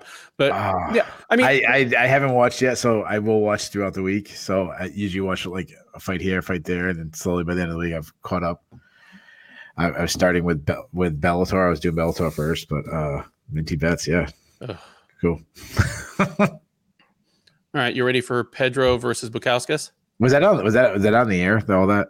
Oh yeah. Okay, okay. I am gonna leave it in. Like, uh, yeah, dude. Yeah, okay. I just I didn't know if you hit, hit me, Minty. um. Yeah. Well, well fuck it. Right. the top prelim at UFC 284 is a light heavyweight matchup between Tyson Pedro and Modestas Bukauskas. Pedro, the 31 year old Australian, is 9 and 3 overall. He's 5 and 3 in the UFC. He is 2 and 0 since his return from a lengthy layoff. He was gone for uh, three and a half years from December 2018 to April of 2022. Since coming back, he is 2 0 with first round stoppages of Ike Villanueva and Harry Hunsucker. Uh, he'll look to make it three in a row against the returning Bukauskas. The 28 year old Lithuanian, by way of the UK, is 13 and 5 overall. He is 1 and 3 in the UFC. You know, went 1 and 3 in the UFC. Uh, he won his debut back in 2020 over Andreas Michailidis, then lost three in a row to Jim Crute, Michal Oleksiejczuk, and Khalil Rountree, at which point the UFC released him. He went back to Cage Warriors, where he had actually spent most of his career on the way up, won uh, two fights there in 2022. And here he gets the call back to the UFC, stepping in on short notice in place of Mingyang Zhang, who uh, he was on the road to UFC series, but he was at light heavyweight, so he was outside of the uh, the actual tournament weight classes. The UFC was going to bring him in, but uh, he's out, and uh, Bukauskas is in. Perhaps owing to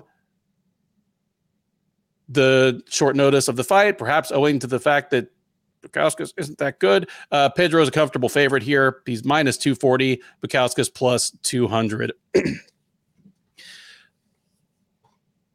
Keith, I, we've I mean we've been a little harsh on this card.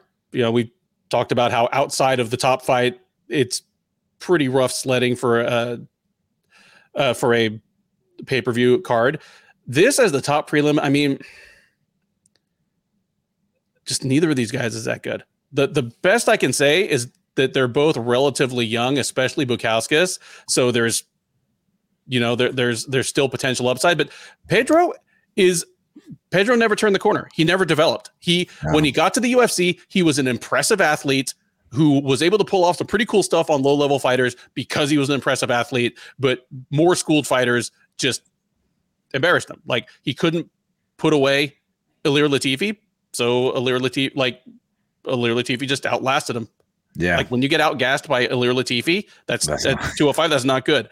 Uh, you know, yeah, dude, being I mean, was he Shogun's last clean win? Yeah. That's not that's not a distinction you want to carry. And when he did like kind of his wild do anything on the ground thing that served him well in Australia, Ovince St. Preux destroyed him because Ovince St. Preux is the king of opportunistic. Oh, you want to roll around and see what happens? I'm gonna, you know, Kimura you. Uh, since he's been back, he has easy wins over Ike Villanueva and Harry Hunsucker. And and Ben, Ben, sorry to interrupt you. No, that's not. Little Nog was Shogun's last one.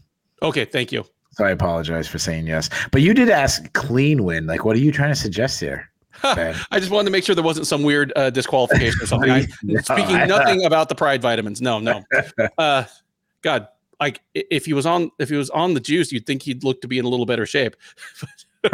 but I mean, since Pedro's been back, he's gotten easy wins over Ike Villanueva and Harry Hunsucker. And again, Ike Villanueva, like I like the guy. I I, know his kids. That he are they, better, are they are they better than Shannon Ross's kids? They're older. Okay. You know, probably le- like less prone to, you know, like getting real upset if dad loses. Not like 28 yet, though. They're not no, no. They're, they're, they're not that, that terrible stage in life. But Ike Villanueva and Harry Hunsucker, I mean, they were probably the two worst light heavyweights in the UFC at the time Pedro beat them. So all we know is that Pedro is not the worst light heavyweight in the UFC. And they were bringing in Min Yang Zhang to fight him. That was a setup fight. Zhang was terrible. Like I, I, I, I would have like punched the max bet on Pedro all day over Min Yang Zhang. He was, he, he is not a good fighter here they're doing the next best thing. Bringing Modestas Bukauskas back is I mean, it's it's the next best thing to like giving Pedro a walkover. Like the UFC seems really motivated to to get Pedro over. Maybe they see kind of a light heavyweight tie to Tuivasa in him, just this really charismatic, jovial guy that drinks beer out of shoes, and they think they can make a sort of niche star out of him if he can win enough to stay in the UFC because they can't possibly see top ten upside in him, even at light heavyweight. Uh, he's 31 and he's the same fighter he was when he was 27. Uh, but against Bukauskas, his thing might work. I mean, my my knock on Bukauskas always has been he's a long, lengthy kickboxer who doesn't have the footwork or athleticism to keep people off him that, that want to crowd him and, and, mash him. To be fair to Bukauskas, I thought he should have beaten Michal Oleksiejczuk, but like Rountree and Crute both bullied him. And that's something Pedro could do. Pedro could just crash the pocket on Bukauskas, find a takedown somewhere, or just mug him in close quarters.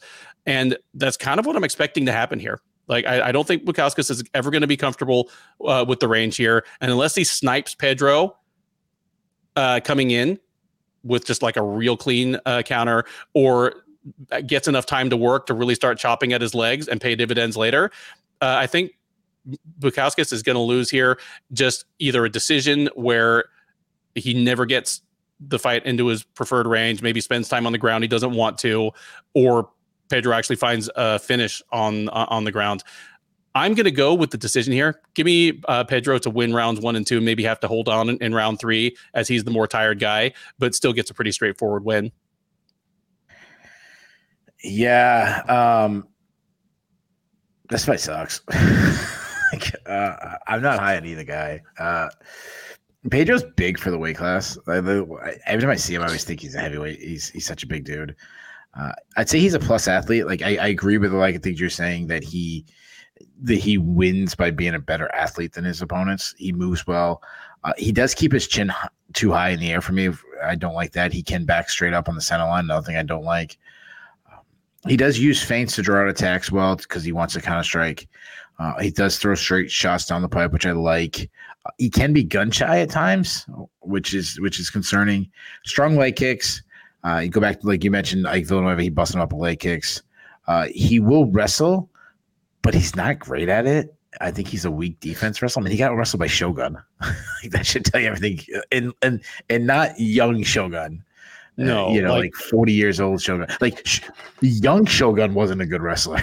Never mind, uh, forty year old Shogun. Shogun on his original knees wasn't that great a wrestler. Yeah. no, no, no. He was no Bo Nickal. Um, ding, ding, ding. Uh, he does struggle to, to get off the bottom, which is concerning. He has a submission threat though. He has five subs on his record, but he gassed out bad against Shogun. But he's back in the UFC. Hopefully, more made it motivated. We've seen guys fix glaring weaknesses. Maybe I, I don't know what the glaring weaknesses are, Pedro, but maybe he's fixed some of them. Uh, Bukauskas, he's he's you know he's won two fights since he's got cut from the UFC. He's back in the UFC. Uh, fights out of both stances. I actually prefer him from the southpaw stance, though. Uh, I think he moves well. He's a bit of, bit of an outfighter. Uh, he doesn't like being pressured. He wants to work from distance. Quick hands. Uh, throws again. Another guy throws basic straight shots. Uh, he also can be gunshot. You look at his last fight. Um, oh God, who is he going against? Oh, oh. had uh, what's his first name? Hadwick. What's his? He's been around forever. You know what I'm talking about. Um, Lee Hadwick, right? The, the, the, that's his name, right? Hardwick? Hardwick, Hardwick. I'm sorry. Hardwick, sorry. Uh, yeah. So, like he was gun shy at times in that fight. Um, a lot of spinning attacks. A lot of like. If I look like, like I'm not responding, it's because like you dropped out a couple times for me. Oh, okay. Sorry. Um, a lot of, a lot of. Hopefully, it was when I was messing up that guy's name. a lot of spinning attacks. Uh, Chadwick, hard, Lee Chadwick. Chadwick. I'm sorry, guys. I mean, come on. You're talking about like a the ultimate journeyman. like, I'm sorry. I've seen him fight like 30 times too. Uh, shows you how memorable he is. Uh, uh, hard body kicks, good calf kicks. He's a, as you mentioned though, he's a weak defense wrestler. But to his credit, he he does well to get back up to his feet. Um, he does defend takedowns by uh, landing like elbows. He he likes the, the downward Travis Browne elbows, but I'm worried about his chin. I mean, go back to his last UFC fight, he was knocked out by Jim Crute. Uh, cardio is good. Uh, he's fought championship rounds. Uh, his last actually, so I think Chadwick was maybe two fights ago. In his last fight, he got a fourth round stoppage. Um, I really want to pick Pedro, but I'm I'm not very high on him. But Bukauskas is, as you mentioned, is a very low level talent too. You have, you seem more like you, neither one of us seem high on either guy, but you seem a little bit more confident on Pedro. I'm not like I'm not that confident. Uh, I will. I'm, I'm really on the fence. Like I will go with Pedro. I think you know being his home crowd, crowd rocking, put a little pressure on his opponent. So again, I, give me Pedro by decision in a really ugly fight that I have no confidence in. The five fight main card of UFC 284 kicks off with a 205 pound matchup between Jimmy Crute and Alonzo Menifield. Crute, the 26 year old Australian, is 12 and 3 overall. He is 4 and 3 since joining the UFC out of the second season of Dana White's Contender Series. He is currently on a two fight losing streak, however. Uh, back in April of 2021, he uh, had a doctor stoppage TKO at the end of the first round against Anthony Smith when his uh, leg basically gave out on him. Then came back in December of that year and got knocked out by Jamahal Hill in just 48 seconds. Though, in fairness to Crute, that loss has aged pretty well as Hill has just turned into the kind of guy that does that to people. Uh, since then, after a full year and change off, he comes back looking to stem the bleeding against Menifield. The 35 year old Texas native is 13 and 3 overall. He is 6 and 3 since joining the UFC as a two time winner on the contender series. He won on the first season, uh, taking out Daniel Jolly with a doctor stoppage between rounds. Came back on the second season, knocked out Deshaun Boatwright in just eight seconds. That finally punched his ticket to the big show, where, as mentioned, he is six and three since then. He's on a two fight win streak, those being uh, last June, dealing out some cosmic justice to Askar Mozharov uh, for you know offending the UF uh, the Sherdog Fight Finder, and then coming back in October and knocking out Misha Cirkunov in just a minute and 28 seconds. So he'll be looking to make it three in a row, just as Crute hopes not to make it three in a row. Crute is the moderate favorite here. He's minus 210, Menifield plus 180. Uh, Keith, I'll, I'll kick this one to you. Uh, Crute is one of those guys where I'm like, really? Is he still just 26 years old? Like that, that is just wild to me. There is almost. Yeah, I agree. I think he's like 31 or something. Mm-hmm. Yeah, he's 26 years old. Uh, Menifield 35, but I mean physically seems to have shown no slippage. I mean his losses are not because he's physically shot. Uh, how do you see this one going? Yeah, this is a tough one. Um, what'd you say the odds were? Crute minus 210, Menifield plus 180. Yeah, I can't believe this fight is that big of a margin, but the uh Culibao versus right? Is a yeah. pick 'em. Who's who's is is, is uh what was what's her name there? Uh, uh Minty Minty Minty, Minty, Minty Bets. Uh, is she making those these lines? Is or, is, or is it on? Minty Picks? Is it Minty Picks or Minty Bets? I can't remember. It's Minty Bets. I just looked it up. Uh by the way, Ben, uh talking about you have much higher standards than I do, apparently. and you're like, oh, she's not that good looking. No, I'm... I did not say that. Like I said, she's, I said she is an attractive, intelligent listen, woman. I mean, uh, listen, not you know, man, not everyone can look as you know stunning as you are all the time. you know, uh, that's why our our our ratings go through the roof. You know, when when we get the video going. Um, where were we? Jimmy Crute. we're, we're off the rails. It's on this one. Um yeah, Jimmy Crute, he's a plus athlete. I like that. Uh, I like that he likes to get down in the pocket. Uh, due to his youth, he kind of has this fearless style and, and with his power. Uh, though his last fight, Jamahal Hill crushed his chin, so that might change a little bit. But in fairness, that loss obviously aged extremely well. As is now Hill is the champion. If he stays control, he's he's good pocket boxer. Uh, kicks are a great part of his game. Uh, best part of his striking, I'd say. Good volume with kicks, sneaky high kick, likes push kicks, teep kicks up the middle. Uh, good wrestler, good timing on his entries. Uh, I, I, I'd say he's a much better grappler than he is a striker, but I think his striking's come along a little bit. He's very good at winning scrambles. Uh, I've always talked about he he follows the hip. He's good at winning the head battle, cutting the corner. Just the little things that make a, a good wrestler. He does those well. He likes to advance position on the ground. He's got some strong ground and pound. And again, you made this uh, point. He's 26, so while we've written him off, this is like the time he should be making his UFC debut.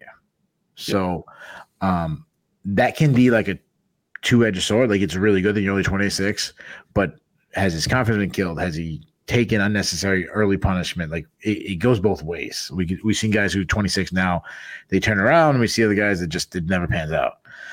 Um, Menifield, very similar, great athlete, uh, pretty elusive, fights behind high God. He can be gun shy a, a little bit, and I shouldn't say gun shy like he's uh, you know, um, you know, tentative to engage. More if he's he's he's pacing himself because he throws a lot of single strikes trying to land the perfect blow and the fight. He telegraphs a little bit, loading up on his shots and everything.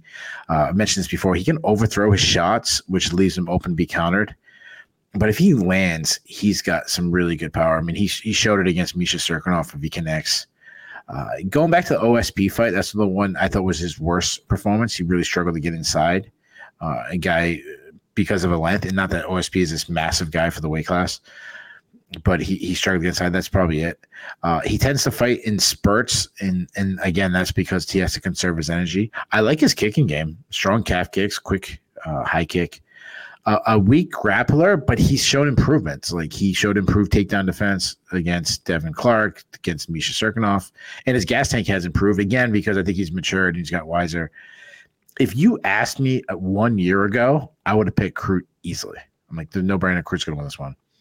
But based on the improved takedown defense, based on the elite power of Menifield and Crute's chin, I I think this is the fight that should be a pick 'em. I'm still going to go with Crute. If Menifield stops takedowns from Crute too, who who um might uh, on paper might not be as good of a wrestler on paper as um Misha Cirkunov and Devin Clark, but I think his he's craftier in MMA. He hides it better in MMA. If he can stop takedowns from Crute, then I'm officially going to believe in his takedown defense. Crute is the better grappler. I see he finds ways to get the fight there. Give me Crute by decision, but not a two to one favorite in my opinion. I think it should be a pick 'em. Yeah, I feel a lot of the same things you do about this one, and there's there's always the question of yeah, Crute is 26. Well, I mean, he turns 27 in, in March, but still, like, really young, especially in the light heavyweight division where you can still compete at a high level. I mean, even leaving aside the Glover Teixeiras of the world, 37 is not old. Like, even if even if it was about to turn 37, not 27, 37 isn't old for light heavyweight. Uh, he should be improving.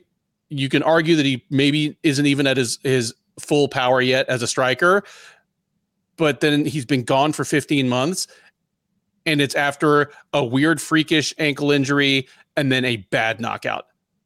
And i mean the way he'll put him away yeah i forgot about the ankle. That's a good point. Like the you know head kicked him then put him down with just this massive right hand and then dove in and gave him like a standing to ground coffin nail that like just like left him like stiff like tank abbott john matua shit 15 months after that, I'm not as confident that he's a better fighter now. Certainly not a, uh, as confident and willing to engage as, as he was. And you're right. Like Menifield's been incrementally improving. Uh, I didn't completely write him off, but I sort of put him in one category after the Clark fight. I, I don't even I don't feel as bad about the OSP fight because as long as OSP's on two legs, he's going to get some freakish knockouts and some freakish submissions. But the Clark fight where Clark just outlasted him and outgassed him and out hustled him, that's not aged well considering that Devin Clark has turned into such a consist inconsistent and kind of head casey fighter. Uh, but since then, Menifield has looked solid. I mean, he didn't look great against Knight, but I thought he won that fight. Like in my book, Menifield should be on a five fight win streak right now. And if he were, he'd probably be taking on a, a top 10 opponent uh, this month in, instead of like the returning Crute. Uh, I like that you mentioned Menifield's arsenal of kicks. I have found myself thinking over and over again that if he threw more leg kicks, it would stand him in good stead. There's such a weapon for him. His his leg kicks are so hard and hard to counter. Like he's you know he's good at not throwing him naked. He's good at keeping his guard up while he does it. Uh, I wish he'd throw more of them. Like just six or ten of those in the first round of each of his fights would make all those fights look really different. I don't know if this is the fight where he gets started on that, uh, but I'm gonna go with the with the upset here. Just because of Menifield's steady improvement, because of Crute being more of an unknown quantity, uh, I'm to say Menifield at least keeps this thing standing enough uh, to win two rounds off of off of Crute. So give me Menifield to get easily the best win of this three fight win uh, streak, and uh, yeah, maybe jump up into into the rankings here. Yeah, if he wins, I think we'd be matchmaking probably. Yep, for sure. I mean, who else are we going to match make on this main card? yeah, good point. Because the, the rest of the main card, it either doesn't matter or they're really obvious. Yeah. Yeah. Yeah, like, I wonder who Josh Emmett and, and Yair Rodriguez should fight next. Next up on the UFC 284 main card, we get to the obligatory unranked heavyweight slobber knocker. And this one is about as unranked as they get. It is Justin Tafa versus Parker Porter. Tafa the 29 year old Australian is five and three overall. He's two and three uh, in the UFC. He has not fought in a little over a year, but uh, his last win was a first round head kick knockout of Harry Hunsucker back at UFC Fight Night Lewis versus Daukaus. That was December of 2021. Prior to that, he lost back to back fights to Carlos Felipe and Jared Vanderaa. He'll look to make it two wins in a row against Porter. The 37 year old Connecticut native is 12 and 7 overall. He's 3 and 2 in the UFC. Uh, he lost his last time out. It was a first round submission loss to Jailton Almeida last May. Prior to that, he had won three in a row over Josh Parisian, Chase Sherman, and Alan Baudot.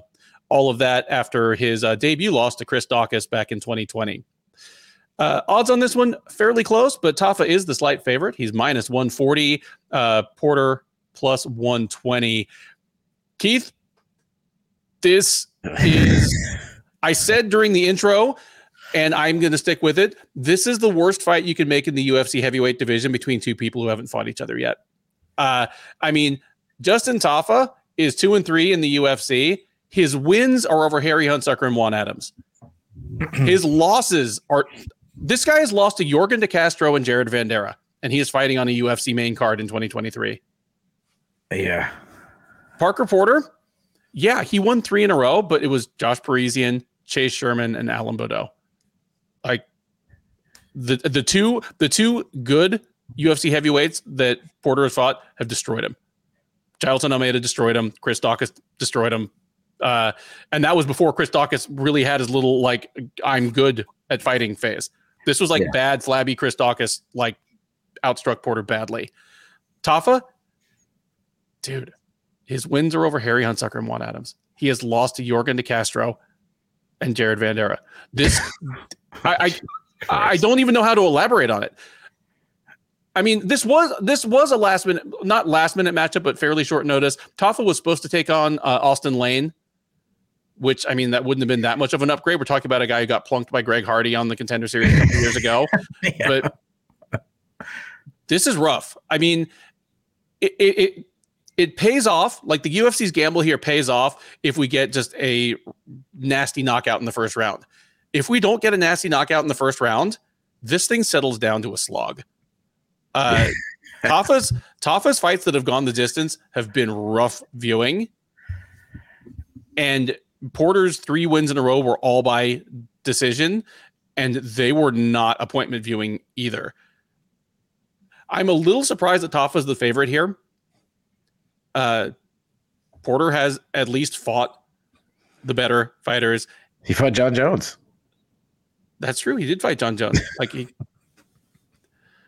hey, if, if, I saw someone tweet this, if if Parker Porter can, if, if Jon Jones can win the title and Parker Porter go on like a seven fight win streak, he can get the rematch. Jones versus for. Porter too for all the marbles, and then we'd have to have a trilogy.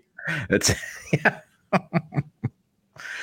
um, I mean, each of these guys has something they do better than the other. Like Porter's got pretty good leg kicks. Tafa has more one shot power in his hands. I mean, Yeah. Porter for a guy that is built like just a circus strongman, Yeah, like he's, just built like a barrel. He's not that hard a hitter with his punches. yeah, like his his training is like he's got a plane tied up to his teeth and he's walking like hundred yards. uh, you know, Tafa definitely a a harder puncher, but I think this fight should probably be about a pick'em. I'm actually leaning Porter here because I think this thing is going three rounds, and Porter has shown that at the deliberate pace he likes to fight, he is still effective in the third round of a fight. So give me Porter to chip away with uh, leg kicks, probably win some sloppy or at least hold his own in some sloppy clinch battles, not get lamped with a big overhand right, and uh, win two rounds out of three and walk away with the decision. You ever see those like strongman competitions with like those big balls they pick up? And they have to set them up on the thing. Yeah. Oh yeah, absolutely. You think Parker Porter's ever picked up one of those? Probably. it just seemed like that'd be part of his training somehow. Yeah. Like, oh god, I feel like this is like the uh the Bill and Ted's uh movie, like the third movie. What I mean by that is, like, I saw Bill and Ted's number two. I don't know the name of the one. Number Bogus two. Journey was the second yeah, one. Yeah. that was like the worst movie I've ever seen in my life. And then like 20 years later, they have a third one. And uh I'm like, you can't get any worse than the second one. And you watch it, and you're like, you should have known. Like, like the, this is the you should have known to the UFC. Like Bill and Ted's I, I'd rather talk about Bill and Ted number three, whatever name that movie. That was the worst movie I've ever seen in my entire life. It's it's right up there with that uh I don't want to say the name because I don't want to get sh- shut off, but that what was it? Was that uh, Space Odyssey 2001? Uh, 2001. Yeah. oh my god, that Oh, Bill and Ted face the music. Oh my god, it's the worst movie I've ever seen. It's right up there. I don't know what's worse. Somehow they should combine them. Uh, that's how I feel this fight is like like UFC. You know how bad this is going to be, and then you put it on the main card. Like you actually people paying like if you if what's it 70 75 dollars that's right 75 dollars pay per view so you break it up into five fights you say you know this is like you're paying like 14 dollars you know or 15, what, 15 yeah, 15 15 dollars you're paying fifteen dollars to watch Parker Porter and Justin Tafa fight each other. Um, T- Tafa's a huge heavyweight. I mean, he's a huge guy. He's a southpaw, very boxing style. Uh, quick hands. He he loves throwing an uppercut. Definitely plus power. He landed a beautifully timed high kick against Harry Hunsucker last fight. Like his last fight was exciting, Mhm. uh, but he has like a lot of decent defensive flaws. He lacks head movement. He likes to just duck under his forearms. Uh, he can be too aggressive, leaving open the counters like he did against Yorgan De Castro. Uh, We haven't seen much of his ground game. In fairness, in his last fight, he did sprawl and spin behind uh, Harry Hunsucker in the match. So, so that was like he understands the basic, uh, you know, um, moves you teach six six year olds in wrestling. Uh, he, but he almost got submitted by Harry Hunsucker. So, uh, Dude, hey, Harry Hunsucker is the the ori- origin of the Kentucky Judo Federation meme. I mean, That's true. That's true. Um, Parker Porter, minus athlete, also a massive dude. Like he's the biggest legs I've ever seen. Yeah, I've described him as just lumbering, plodding guy. He's slow, but he is gritty. He'll march forward, throwing basic combinations, um, wing and overhand right. He does have some power. He has. I mean, you look at his legs. He has strong leg kicks. Also has defensive flaws. Keeps his head straight up. Uh, I've talked about this before. He, he he his chin is high. I shouldn't say head sharp. His chin is high, but he dips to the same side over and over again. Where I, someone really like Mirko Cro Cop would have just high kicked him into oblivion. It, it's he, he does what Kamaru Usman did against Leon Edwards, where he like always dip into the left, and Leon Edwards um, got him to go that way and through the high kick. Like it's it's someone's got to kick his head off. Um, he just tries to walk through shots. he doesn't try to avoid them he also makes constantly makes the mistake of trying to, and I've said this before, about even the score. If he gets hit, he's trying to tag you one hard back, uh, which leaves him open. He is an okay wrestler. He he took Alan Baudot down. He took Chase Sherman down, Josh Parisian down. So he's he's taken down. I mean, not the you know, not, not Cael Sanderson over here, but you know, he did take Alan Baudot down. Uh, he has three submissions on his record, even though he's been fighting for hundred years now. I've, I've already talked way too much about this fight. Uh, I'm going to England. Give me, give me Parker Porter by decision. Hey, there you go. Your lone, at least so far, unanimous upset pick of uh, this edition of the Shillan and Duffy Show. The fight's so bad, dude. Uh, I, I, was trying to add some nonsense, and the I don't know if the Bill and Ted thing was good. It was. I, I think it was pretty good. Uh, okay. Porter's Porter's first fight in the UFC, the Daukaus fight, that was one of the first uh, ones we previewed together. Like that was back when you were still doing it on like the Loudmouth SoundCloud page, and we would just embed them on like it was you, me, and Feely all all did it together. Yep. Like, and I just remember you being like, dude, Parker Porter sucks. He's not gonna. Like, I just think it's funny that he's still in the UFC. like the UFC. almost three years later. I mean, good on him, dude. Like, I'm sure. Yeah. That, no. No. Like, yeah. Like, like he's a nice dude. He's a the ultimate journeyman. Like, I'm glad that he can call himself a UFC veteran. And yeah, now that he's got wins a six fight UFC veteran. He's three and two in the UFC. He's We're picking him to be four in the UFC. You know that he oh. will make more on Saturday than he had made in his entire pre UFC career because you know he was fighting for like eight hundred dollars. Oh, God. oh, you know? not even. I don't think he's gonna make that much. I, I what was it? Um, Joe Giannetti said he made fifty bucks in ticket sales fighting or, or was it 25 it was something like stupid like oh they give us me 25 bucks but i get a portion of the ticket sales. And because they're on ufc fight pass it gives me a, like uh attention or something i'm like come on exposure? Dude. oh yeah you're working for exposure huh? Uh, yeah like rough man. Third from the top at ufc 284 is a welterweight matchup between jack della maddalena and randy brown Della Maddalena, the 26 year old Australian, uh, fighting in his hometown. He's actually from Perth, where my sister lives. Uh, he's 13 and 2 overall. He's 3 and 0 since joining the UFC out of the 2021 season of Dana White's Contender Series. Uh, all three of his wins, first round knockouts. He knocked out Pete Rodriguez last January, came back in June, knocked out Ramazan Emeev. And in November at UFC Fight Night, Nzechukwu versus Cutelaba, he knocked out Danny Hot Chocolate Roberts. Gonna make it, or going to look to make it, four wins in a row and really paint himself as someone to reckon with in the UFC welterweight division. Standing in his way is Brown, uh, and standing over him is Brown. The 32 year old Jamaican American is 16 and 4 overall. He's 10 and 4 in the UFC. Uh, had mixed results in the early going, but he is currently on a four fight win streak. Uh, starting back in April of 2021, he has a first round submission of Alex Oliveira, and then unanimous decision win over Jared Gooden, a split decision win over uh, Khaos Williams at UFC 274 last May, and most recently, uh, back in October at UFC Fight Night, Dern versus Yan, he has a unanimous decision win over Francisco Trinaldo. So, uh, one man looking for his fourth straight UFC win, the other looking for his fifth straight. Something's got to give. The odds makers say that uh, Brown's going to be the one to get the streak snapped. Della Maddalena, a strong favorite, minus 325, Brown plus 270. That's big.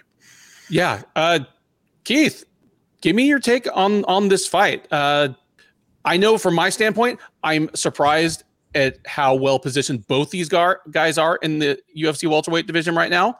Uh, but let me know if you yeah. agree and who you think wins this one. Yeah, it's definitely one of the. Um, I always I always think of the UFC as like the the depth of the you know the range of the best is usually 135 to 170. Like that's those are your toughest divisions, and for both these guys to kind of be on the runs there are in this division and kind of being on the just the outside of the top 15 uh, is impressive. This is a good matchup. This really is. Um, it, it, I I kind of dogged the UFC when I said this. You know, the main card sucks. But again, if you add in Robert Whittaker and Paulo Costa as they planned, and then uh, Alex Perez and Kai Kara-France, you know, add those two with the three fights we have left to to predict, it's a, it's a solid main card. Yeah, uh, and this fight is right up there. This is um, two really good talents. Um, Randy Brown, he, has got a lot of experience. Um, been in UFC for a while. He's extremely big for the weight class, tall, long, and lengthy. Moves well. He's an outfighter that you know he knows he has to work behind his long jab, a uh, bit of an up jab. He kind of hangs his hands a little low for my liking, but he's got quick hands. Uh, very good kicking game. Uh, he, because he has these long legs, he is open to calf kicks and big targets. Uh, I go back to like Vicente Luque dropped him with leg kicks but I like that he understands it's either all the way out or all the way in. He's not going to pocket box with you. If if you get inside, he's going to start looking for plum clinch. Due to his height, he gets good knees, good elbows. Uh, he will wrestle a little bit. Uh, very Michael Chiesa, long arm style, likes upper body locks. We can kind of use that like tall man strength. Uh, he needs to improve his overall top game, like his controlling, but he has four submission wins. And he's shown an ability that he's hard to hold down. Like, uh, yeah, like, like Gilbert Burns or someone like that. Uh, you know, Kamaru Usman would, but you're without being the elite of the division, like he he's hard to hold down. Jack Maddalena, I mean, I mean, he, I love this kid. Everybody loves this kid. He, he is the absolute sniper on the feet. Dangerous from both stances. Uh, he's he's your builder. He picks up the pace as the fight moves on, and that's because he's setting traps. He's learning. Um, short, tight shots, not a lot of tells, very accurate, elusive, good footwork, good at cutting angles. Uh, I love that he works the body, really good vision to void shots. He's hard to hit. When he gets in close, I love that he looks for elbows. He's got good power, and he hasn't really even come into his power years, and he already has 10 knockouts. He is open to leg kicks uh, because he's heavy on his front foot. Uh, that's probably the only thing about he doesn't check leg kicks. Um, but he's so accurate. If you want to throw a leg kick, you better you better uh, disguise it well because he's going to counter it with something good. He has a judo background. Uh, he will shoot for some takedowns without sending them, so I don't like that. But he's good at winning scrambles. Very funky style wrestler. Uh, I've seen him in scrambles throwing out like Granby rolls and stuff, and, and he's hard to hate take down. I'm all in on Maddalena. This is a step up in competition when you go over the guys he's fought compared to now Randy Brown. Like this definitely is a step up for him but I, I think he passes it with flying colors. I think he gets right in the mix. I think he gets in Brown's face, tags him. He's too fast for him, too accurate. Like again, getting past the leg kicks, uh, the long legs, I should say more. Uh, it's going to be a little tough, uh, and the jab. Brown's really tough, so I think he makes the second. But I think is just going to overwhelm him. I think he's going to land power shots, maybe throw him in a judo throw, but I, I, like I like the stand up. I think he makes it, even though Brown will try to close the pocket, and Brown's best bet was probably maybe getting the clinch, trying to land those knees. But I think Maddalena's gonna be too fast. I think Maddalena's gonna knock him out. Give me Maddalena by second round knockout. yeah, I mean, I, I'm with you here that this is a it's a big step up in competition for Della Maddalena. Uh, it isn't for Brown. Like Brown has already fought some of the best that the division has to offer. I mean, you know, aside from his weird early loss to to Michael Graves, you know, like Belal Muhammad, Niko Price, Vicente Luque, all very good fighters. Um, all you know, kind of e- even Price, you know, on the right night is like a top 15 quality guy, just in terms of what he brings offensively. And then Luque and Muhammad just literally, literally ha- have been in the top 10. Uh, so this is this will be a fight that if Maddalena wins convincingly, he will have proven something. Uh, you know, he puts himself in some pretty select company and he has a definite route to victory that you've kind of described. Get inside of uh, Brown's preferred range, and uh, you know do his damage there, and not let Brown do the all the way out, all the way in uh, thing. Like, so it's not going to be an easy task. I mean, he might make it look easy, but but on paper, it's a challenging thing to do. It's something that not a whole lot of people have done to Brown, and there are other question marks. You mentioned that Brown is a sneaky good offensive wrestler. Like he doesn't usually look to do it, but he can, and he's surprisingly effective at it. And none of Jack Della Maddalena's UFC opponents have even been in there with him long enough to really test his defensive wrestling or his ground game. But you go back to his appearance on the Contender Series uh, back in late 2021. Uh, Ange Loosa, like got on top of Della Maddalena in, in, a scramble, actually got all, all the way to side control before Della Maddalena just kind of on sheer athleticism, just kind of like popped up and out of there. But for someone like Brown that's like sneaky good with submissions, has just tricky long arms and legs, which is why he's got like guillotines and triangles. Like there, there's plenty of danger here for Jack Della Maddalena. So I, am with you. Like, uh, obviously, the bulk of our conversation Saturday night's going to be devoted to whatever happens in the main event, since like the co-main is pretty cut and dried, like what the stakes are. But if Jack Della Maddalena knocks it out of the park here, like he's going to get the lion's share of of the rest of the talk. And I'm with you. I think I I think he gets it done. Um, give me Della Maddalena to win uh, a lopsided decision here that leaves no doubt. And I almost hope that he's able to navigate some of the threats that uh, Brown can pose to him just and answer that many more questions about himself as a guy that's just 26 years old and is all of a sudden a new person of interest in this division. With that, we come to the co-main event of UFC 284, a featherweight title matchup between Yair Rodriguez and Josh Emmett. Rodriguez, the 30-year-old Mexican, is 14 and 3 with one no contest overall. He is nine and two with one no contest in the UFC. Uh, he won his last time out. He was in the midst of a competitive first round against Brian Ortega when Ortega's shoulder all of a sudden basically came out of the socket, wouldn't go back in. The thing was over late in the first round, and everybody was frustrated. Prior to that, uh, he had lost a fairly competitive decision to former champ Max Holloway. That was in the headliner of UFC Fight Night 197 back in November of 2021. Uh, he's going to look to pick up a belt here at the expense of perennial contender Emmett. The 37 year old Californian is 18 and 2 overall. He is 9 and 2 in the UFC. He is on a five fight win streak since his February 2018 loss to Jeremy Stephens. He has beaten Michael Johnson, Mirsad Bektic, Shane Burgos, Dan Ige, and Calvin Kattar. The most recent of those, the Kattar win, was a split decision in the headliner of UFC on ESPN 37 back in June. Odds favor Rodriguez. He is minus 165, Emmett plus 140. Uh, Keith, these guys have a ton of differences. Like their skill sets, their body types, about as different as, as you can get. yeah. yeah. Personalities, one, everything. Yeah. Personalities.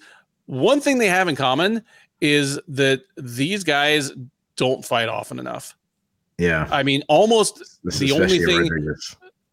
especially Rodriguez, but like at the same time, Emmett is just like eh, combination of just fighting like twice a year, getting the occasional injury and one or two inopportune losses. I mean, there's every chance that he would have had a title shot by now. You know, if he'd just been a little healthier and a little busier. Sure. I mean, he fought not at all in 2020 and then what or sorry, not at, he fought once a year in 2020, 2021 and 2022. You know, that's just not yeah. yeah there's a couple of factors that hurt him. One is just the killer division yeah. And then another thing is his personality. Like he's he's, he's just your yeah. I, I, think he's just your average guy. Like I don't think he's a, he, has got a bad personality. Just your average guy. He's not he's not flashy. He's not, he doesn't talk a big game. Yeah, he tried talking a little bit more and this and that, but he's that's not him. Yeah, it just kind of falls flat. And he's just your he's just your uh, all American wrestler kind of. You yeah. know, and and he's he's been against guys that is hard to do that to, like Kattar, Ige, Shane Burgos. They're all just kind yeah. of. Yeah, that's a good point. Like guys that don't really draw it out of them. Yeah. You know, you're going to get a lot of press conferences that, that say, you know, I really respect him. He's a tough guy, but I just got to yeah, impose exactly. my game plan and just. Rodriguez might. I mean, he's got. He, oh, no, Rodriguez. Yeah. I yeah. mean, he's eh, he, the guy that he'll talk a little bit. I mean, but even he's not. A, I want to say he's a trash target. He's more of like just like flashier. You know, mm-hmm. he'll wear sun. He'll probably wear sunglasses at the press conference indoors, which always drives me crazy. You know, so uh, yeah. But is Yair Rodriguez getting one of the least deserved UFC title shots in recent years? Um, how many how many fight winning streak is down? One, and it was and it was a freakish oh. injury. Yeah. Prior to that, he lost to Holloway. Before that, I mean, Oh, he yeah, beat he Jeremy, trashed by Harlow. yeah, and yeah. then he had I mean, the, the two fight series with Jeremy Stephens, but that was 2019, dude. In, in yeah. the last I mean, when you when three you years, about- he's one and Yeah. one. Yeah, when you think about the three guys that were kind of in the running, him, Emmett, and Arnold Allen, like the you, you know who's the guy that could be left out? Uh, it was, it was you know was the guy. You could have you can make the argument that Rodriguez should be, should be the one who was left out, but it, it was kind of that thing where you have like markability versus you know how much well deserved you are. Mhm. And Emmett was the highest, you know, guy who's kind of I wouldn't say he doesn't have the marketability, but if you go just straight on merit, he probably deserves it most. Right. And then And- Allen's personality is even drier than Emmett's. Yeah, and I don't know. It's like the, you have two guys that are going off of merit. You go with the guy that's uh, you know higher ranked, beating the higher ranked guys. Go with him for that, and and then Rodriguez, you need somebody to kind of get over Mhm. Mexico and all that. So, but yeah, to answer your question, it, it is. I don't know if it's the most you know, you know least deserving one, but it's I mean it's it's in the category. Yeah, it's it's in there, man. He's one and one in the last three years, Yeah, and I mean, one yeah. win was a weird injury. and of course we're talking about like modern. We're not Yeah, talking modern. about Yeah, uh, yeah. yeah. Not, you- we're not talking about Aaron Brink or yeah, you know, you know, or like Buentello or something. Yeah, yeah, when uh, Justin Eilers got a title shot, even though he got knocked out the fight before, like Yeah. you know, just yeah. Sorry, But- not not not. Uh, Aaron Yeah, I Brink. I, know meant you. Justin Eilers. Yeah, yeah. It, it, but if you, you know, you if you want to say from a certain point where you know, Post-TUF era. ESPN yeah, post TUF or yeah. I mean, you could argue that Matt Serra didn't deserve his title shot, but Yeah. uh, yeah, um, yeah. I mean, it's definitely up there. but yeah, just and, and and it also has to give the guys like like the Brock Lesnar again. That's a whole different category. sure. You Sure. know, like they're those those tho- those people who jump the line over everybody is, is a little different. But yeah, yeah, Rodriguez. Um, that said,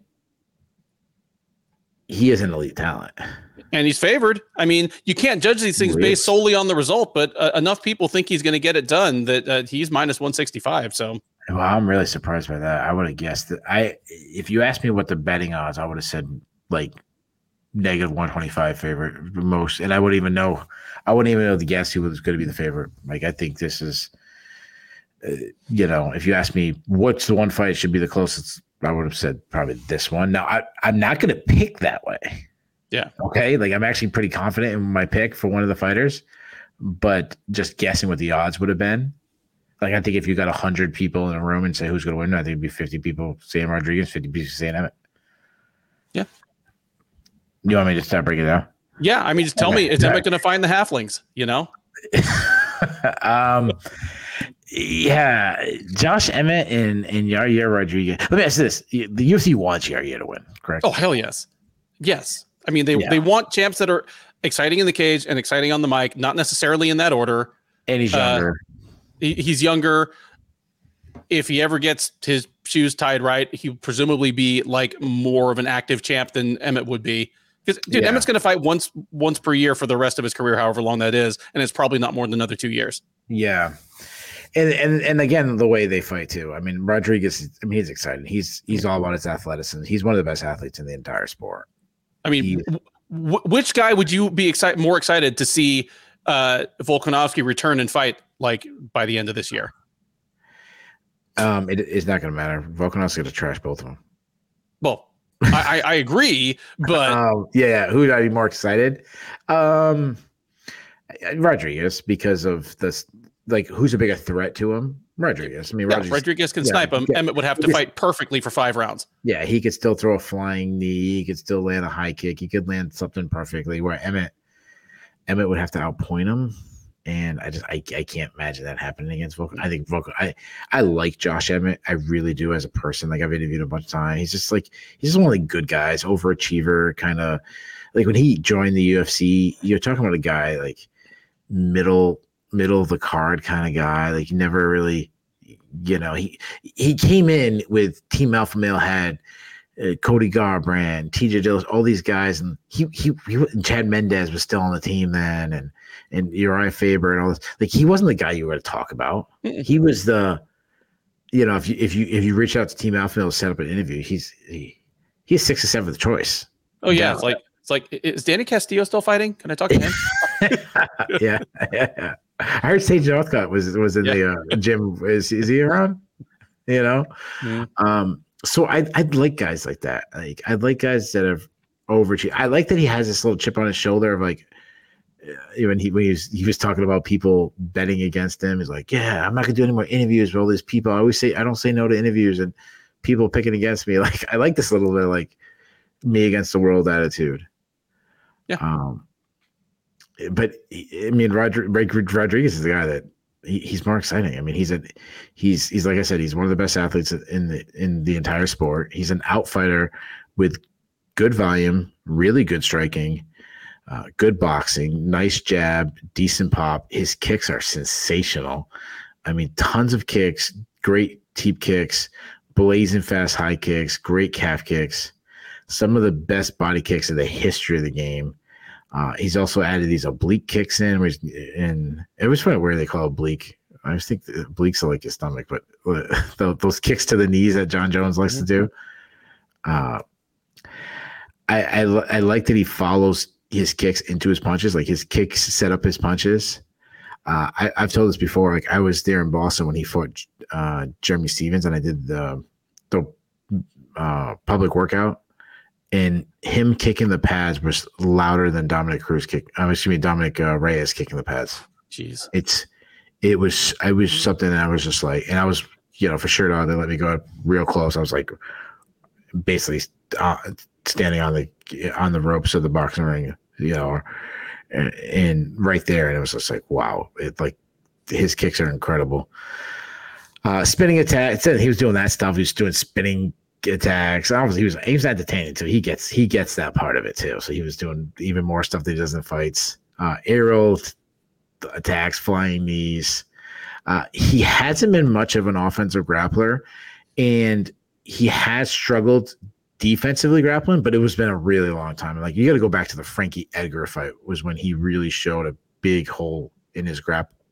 One, you're talking about one of the greatest MMA gra- uh, wrestlers of all time, mm-hmm. and like hundred years ago. Now, of course, he hasn't been matched against wrestlers. He also has been out, as you mentioned. He's been out, so like that's another reason why it's been so long.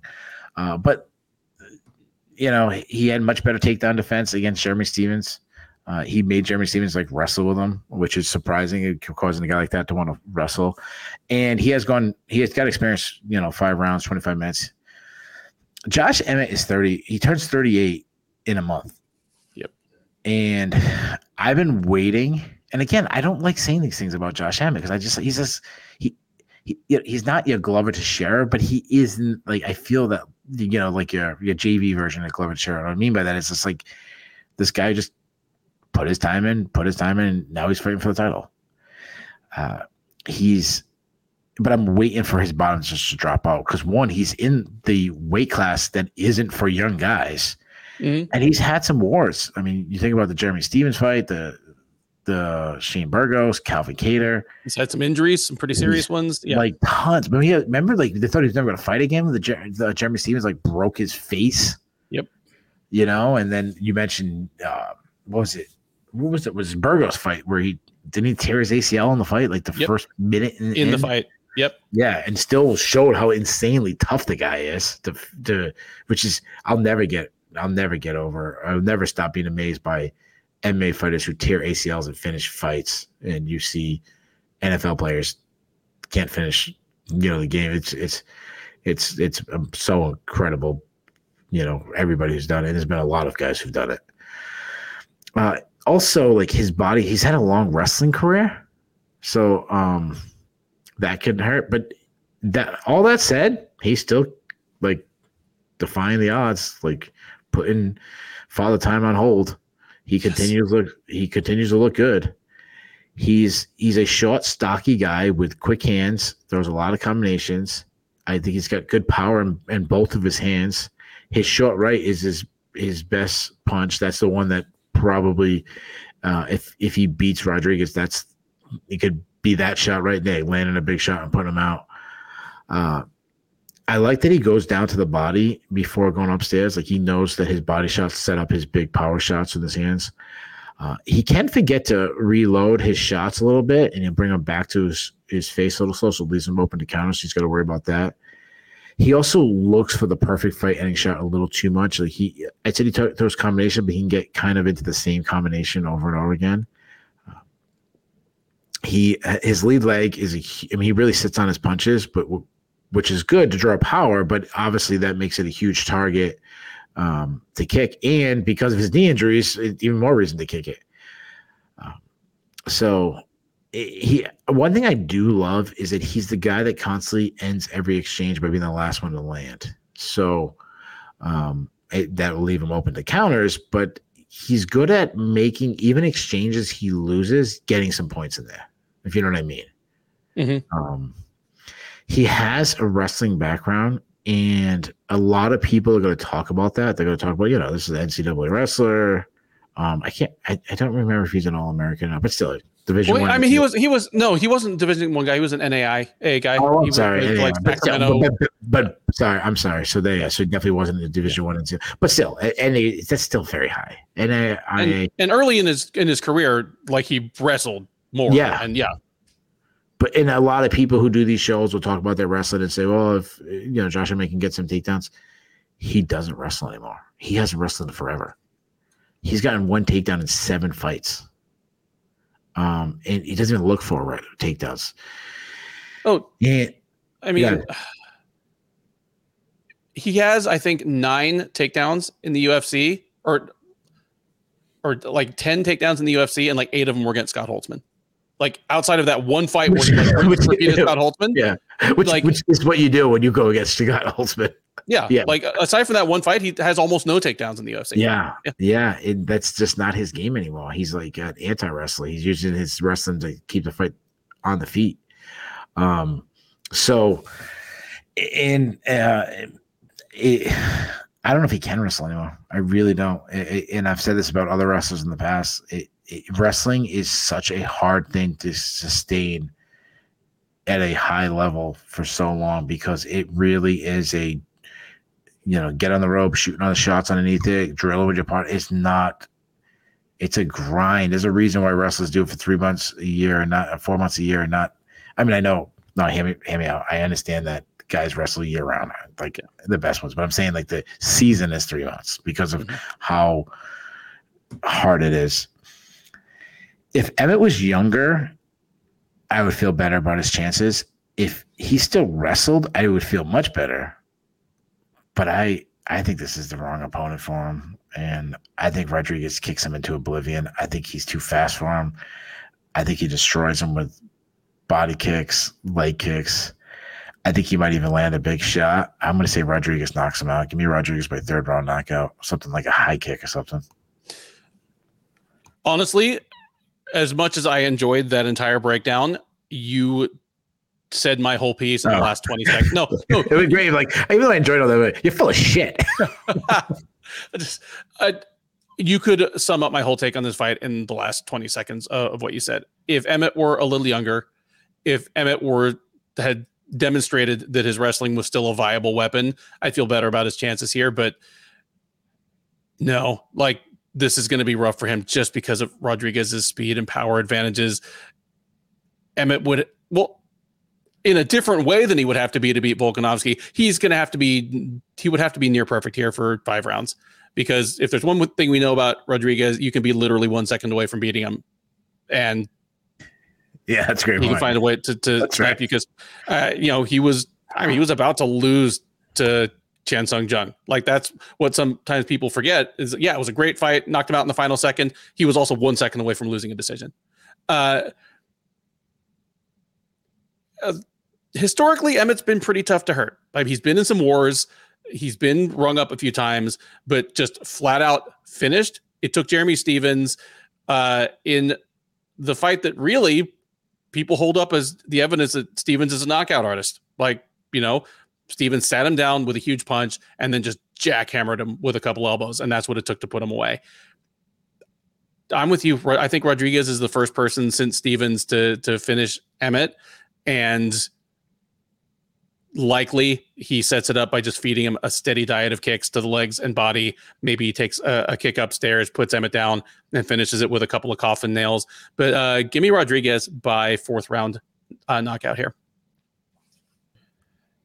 With that, we come to the main event of UFC 284, a lightweight title matchup between reigning champ Islam Makhachev and challenger Alexander Volkanovski the reigning featherweight champ, who is moving up and challenging uh, Makhachev in a bid for two division glory. Makhachev, the 31 year old Dagestani, is 23 and 1 overall. He is 12 and 1 in the UFC. He has won 11 straight fights. That streak has brought him all the way to the pinnacle of the division, uh, once ruled over by his mentor, Khabib Nurmagomedov over the last couple of years, uh, he is on a streak of five straight uh, finishes. Uh, choked out Drew Dober in March of 2021, just under uh, two years ago. Choked out Thiago Moises in July of that year. Tapped out Dan Hooker with a Kimura at UFC 267 in October of 2021. Came back in February of last year. Took on short notice Bobby Green and put a quick and ugly end to Green's resurgence with a first round TKO on the ground and came back in October of last year at UFC 280 and wrested the title away from Charles do Bronx Oliveira with a second round arm triangle choke submission. This will be the first defense of that 155 pound title, and standing in his way will not be any of the usual suspects at 155 pounds, of which there is no shortage, and he hasn't fought any of them yet. Hasn't fought Gaethje or Chandler or Poirier or any of them, but instead it will be Volkanovski in a super fight that seemed to just sort of make itself and then snuck up on us due to the uh, surprising shortage of publicity that we talked about off the top. Volkanovski, the 34 year old Australian, is 25 and 1 overall. He is a perfect 12 and 0 in the UFC. He has won a stupendous 22 straight fights since an early career loss at welterweight in like his fourth fight. He has won and defended the UFC featherweight title now four times. Uh, won it from Max Holloway, defended against Holloway, Brian Ortega, Chan Sung Jung, and Holloway once again. The most recent of those was at UFC 276, where he took another competitive, yet somehow at the same time one sided unanimous decision over the Hawaiian despite Volkanovski's incredible unbeaten streak, despite his complete dominance of his division, the odds makers are strongly in the corner of Makhachev here, perhaps owing to uh, his dominance of the next bigger division, perhaps due to the uh, obvious size difference between the two. Makhachev is minus 400, Volkanovski plus 300. Keith, we talked about it on the during the opening segment, so I won't belabor or revisit here. Just suffice it to say that this one is right up there with the highest level fights that has ever been put together in mixed martial arts, especially since the sport has reached this era. I mean, yeah, when Royce Gracie beat Ken Shamrock at UFC one, they might have been the two best no holds barred fighters in the world, but uh, yeah. Oh, I mean, I guess by definition they basically were, but this is unbelievable. The I mean the skills, yeah. the the level of intelligence. And we've talked about it. You've talked about it more than me. You've championed it, and I've had to kind of get on the bus. Alexander Volkanovski might be the most intelligent and well coached fighter in the history of the sport. Like picking up the torch from like your Randy Couture's back yeah. in the early two thousands, from your Dominick Cruz's, from your Demetrious Johnson working Demetrious, with Matt Hume, yeah. Like he is almost. Yeah. I mean, basically, he's an underdog, and I understand why he's an underdog. Sure. But if you were to pick a fighter to take those physical disadvantages that he's going to have and figure out a way to beat. Islam Makhachev, you're going to go with uh, Alex Volkanovski and Eugene Bareman and a couple months to to, to run That's tape. right. That's right. Absolutely. On the flip side, there's a bit on at stake for city kickboxing here. all of a sudden, Volkanovski is the big man on campus. I mean, he was always not always, but over the past couple years, he's been the better and more dominant fighter than Israel Adesanya, but he was never the big name on the wall yeah. because of the difference in personality and flash and size. But I mean, if like Volkanovski is, is the dude flying the flag for city kickboxing right now. Absolutely. I mean, yeah, well, I, I know one thing that they kind of, I obviously Adesanya is a bigger personality, flashier, and everything. I, I, think also another reason that goes with that is the fact that he's he's only there part time. He also um, trains with uh, Joe Lopez, mm-hmm. um, so it's not always at City Kickboxing. So, right. um, so I think that goes a little bit with it. But yeah, I, I agree with what you're saying.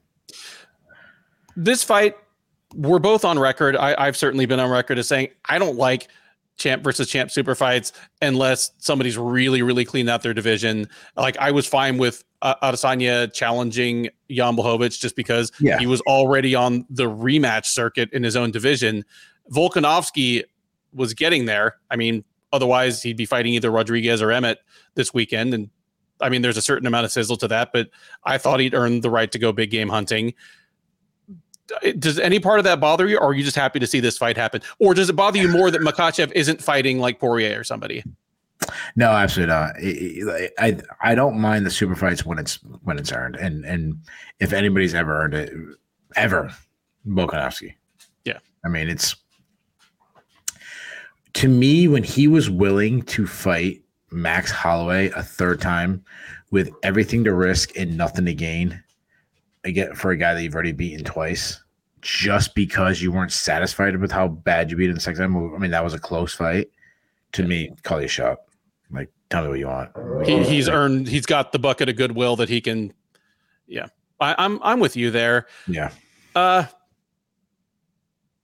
give me your breakdown of this fight, man. Like, uh, you, obviously, you know, you and I are huge fans of Volkanovski's approach and skill set, but at the same time, Makhachev, the resume behind him might not be the same, but he's as dominant over his current division as any. Like, th- there's there's nobody in his division right now waiting for him that would be better than a plus three hundred underdog like eh, Volkanovski is. Yeah, yeah. So his his run up to the title, you know, we talk about the run that Volkanovski. I mean, his his run up to the title was super. Like it, the the gonna be like he wasn't beating the top ranked guys, but the way he was beating everybody was like, holy crap! Like this guy yeah, he's being the, the 15th best lightweight, and we're and most people are saying like, "No, this this might be the best guy."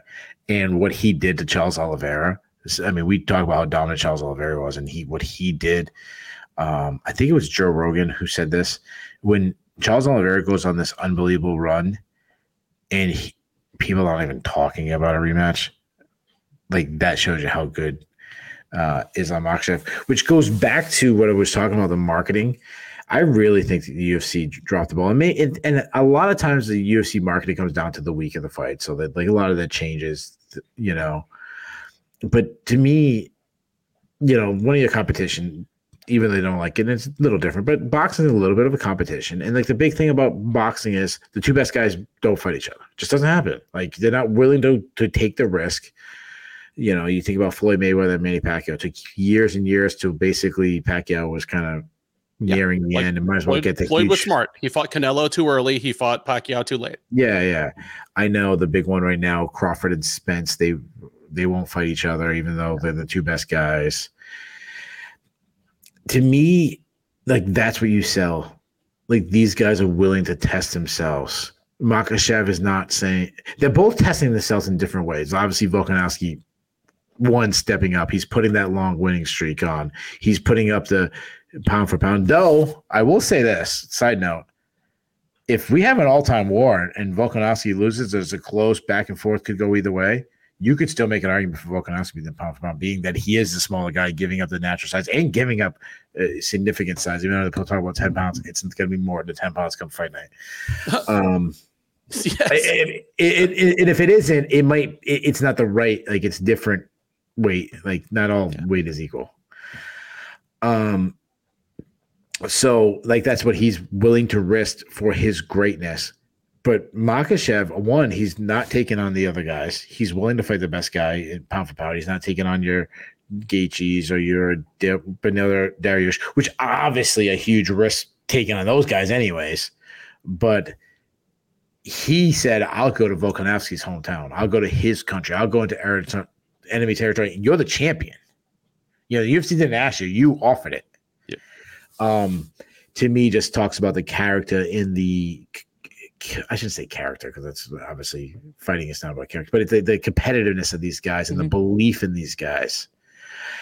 And also, I, am all I, I love this fight, and I love it because to me it it feels like when when sports come together and you have guys who, besides being the best now, but I think guys that one day we'll be talking about as the greatest ever, like they're going to be in those categories, like one day we're going to be asking, well, is Makhachev the greatest light? Like, I think he can go on one of these kind of runs, and obviously Volkan actually already has.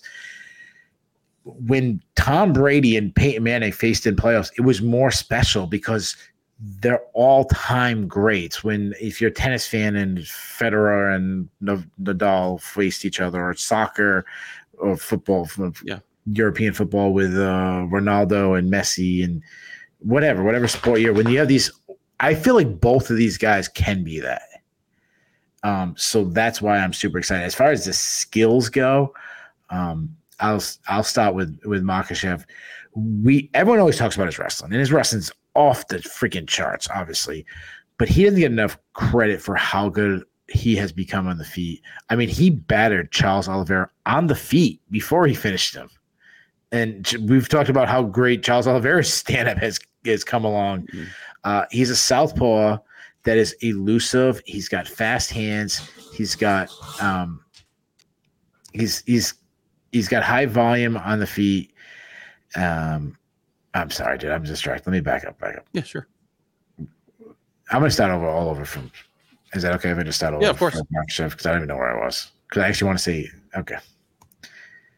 All right. So we we always talk about his wrestling, and obviously his wrestling is is, is amazing. But they really need to talk about how good he has become on the feet in his striking. I mean, his last fight, he batted Charles Oliveira, who obviously we talk about how improved Charles Oliveira has been and how much of a threat Charles Oliveira began on the feet. And Islam Makhachev was beating him up on the feet and then finally, you know, dropped him with a big shot.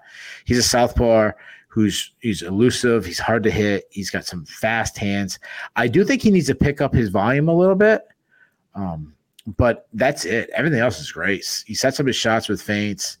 Uh, his fade back left hand is so good.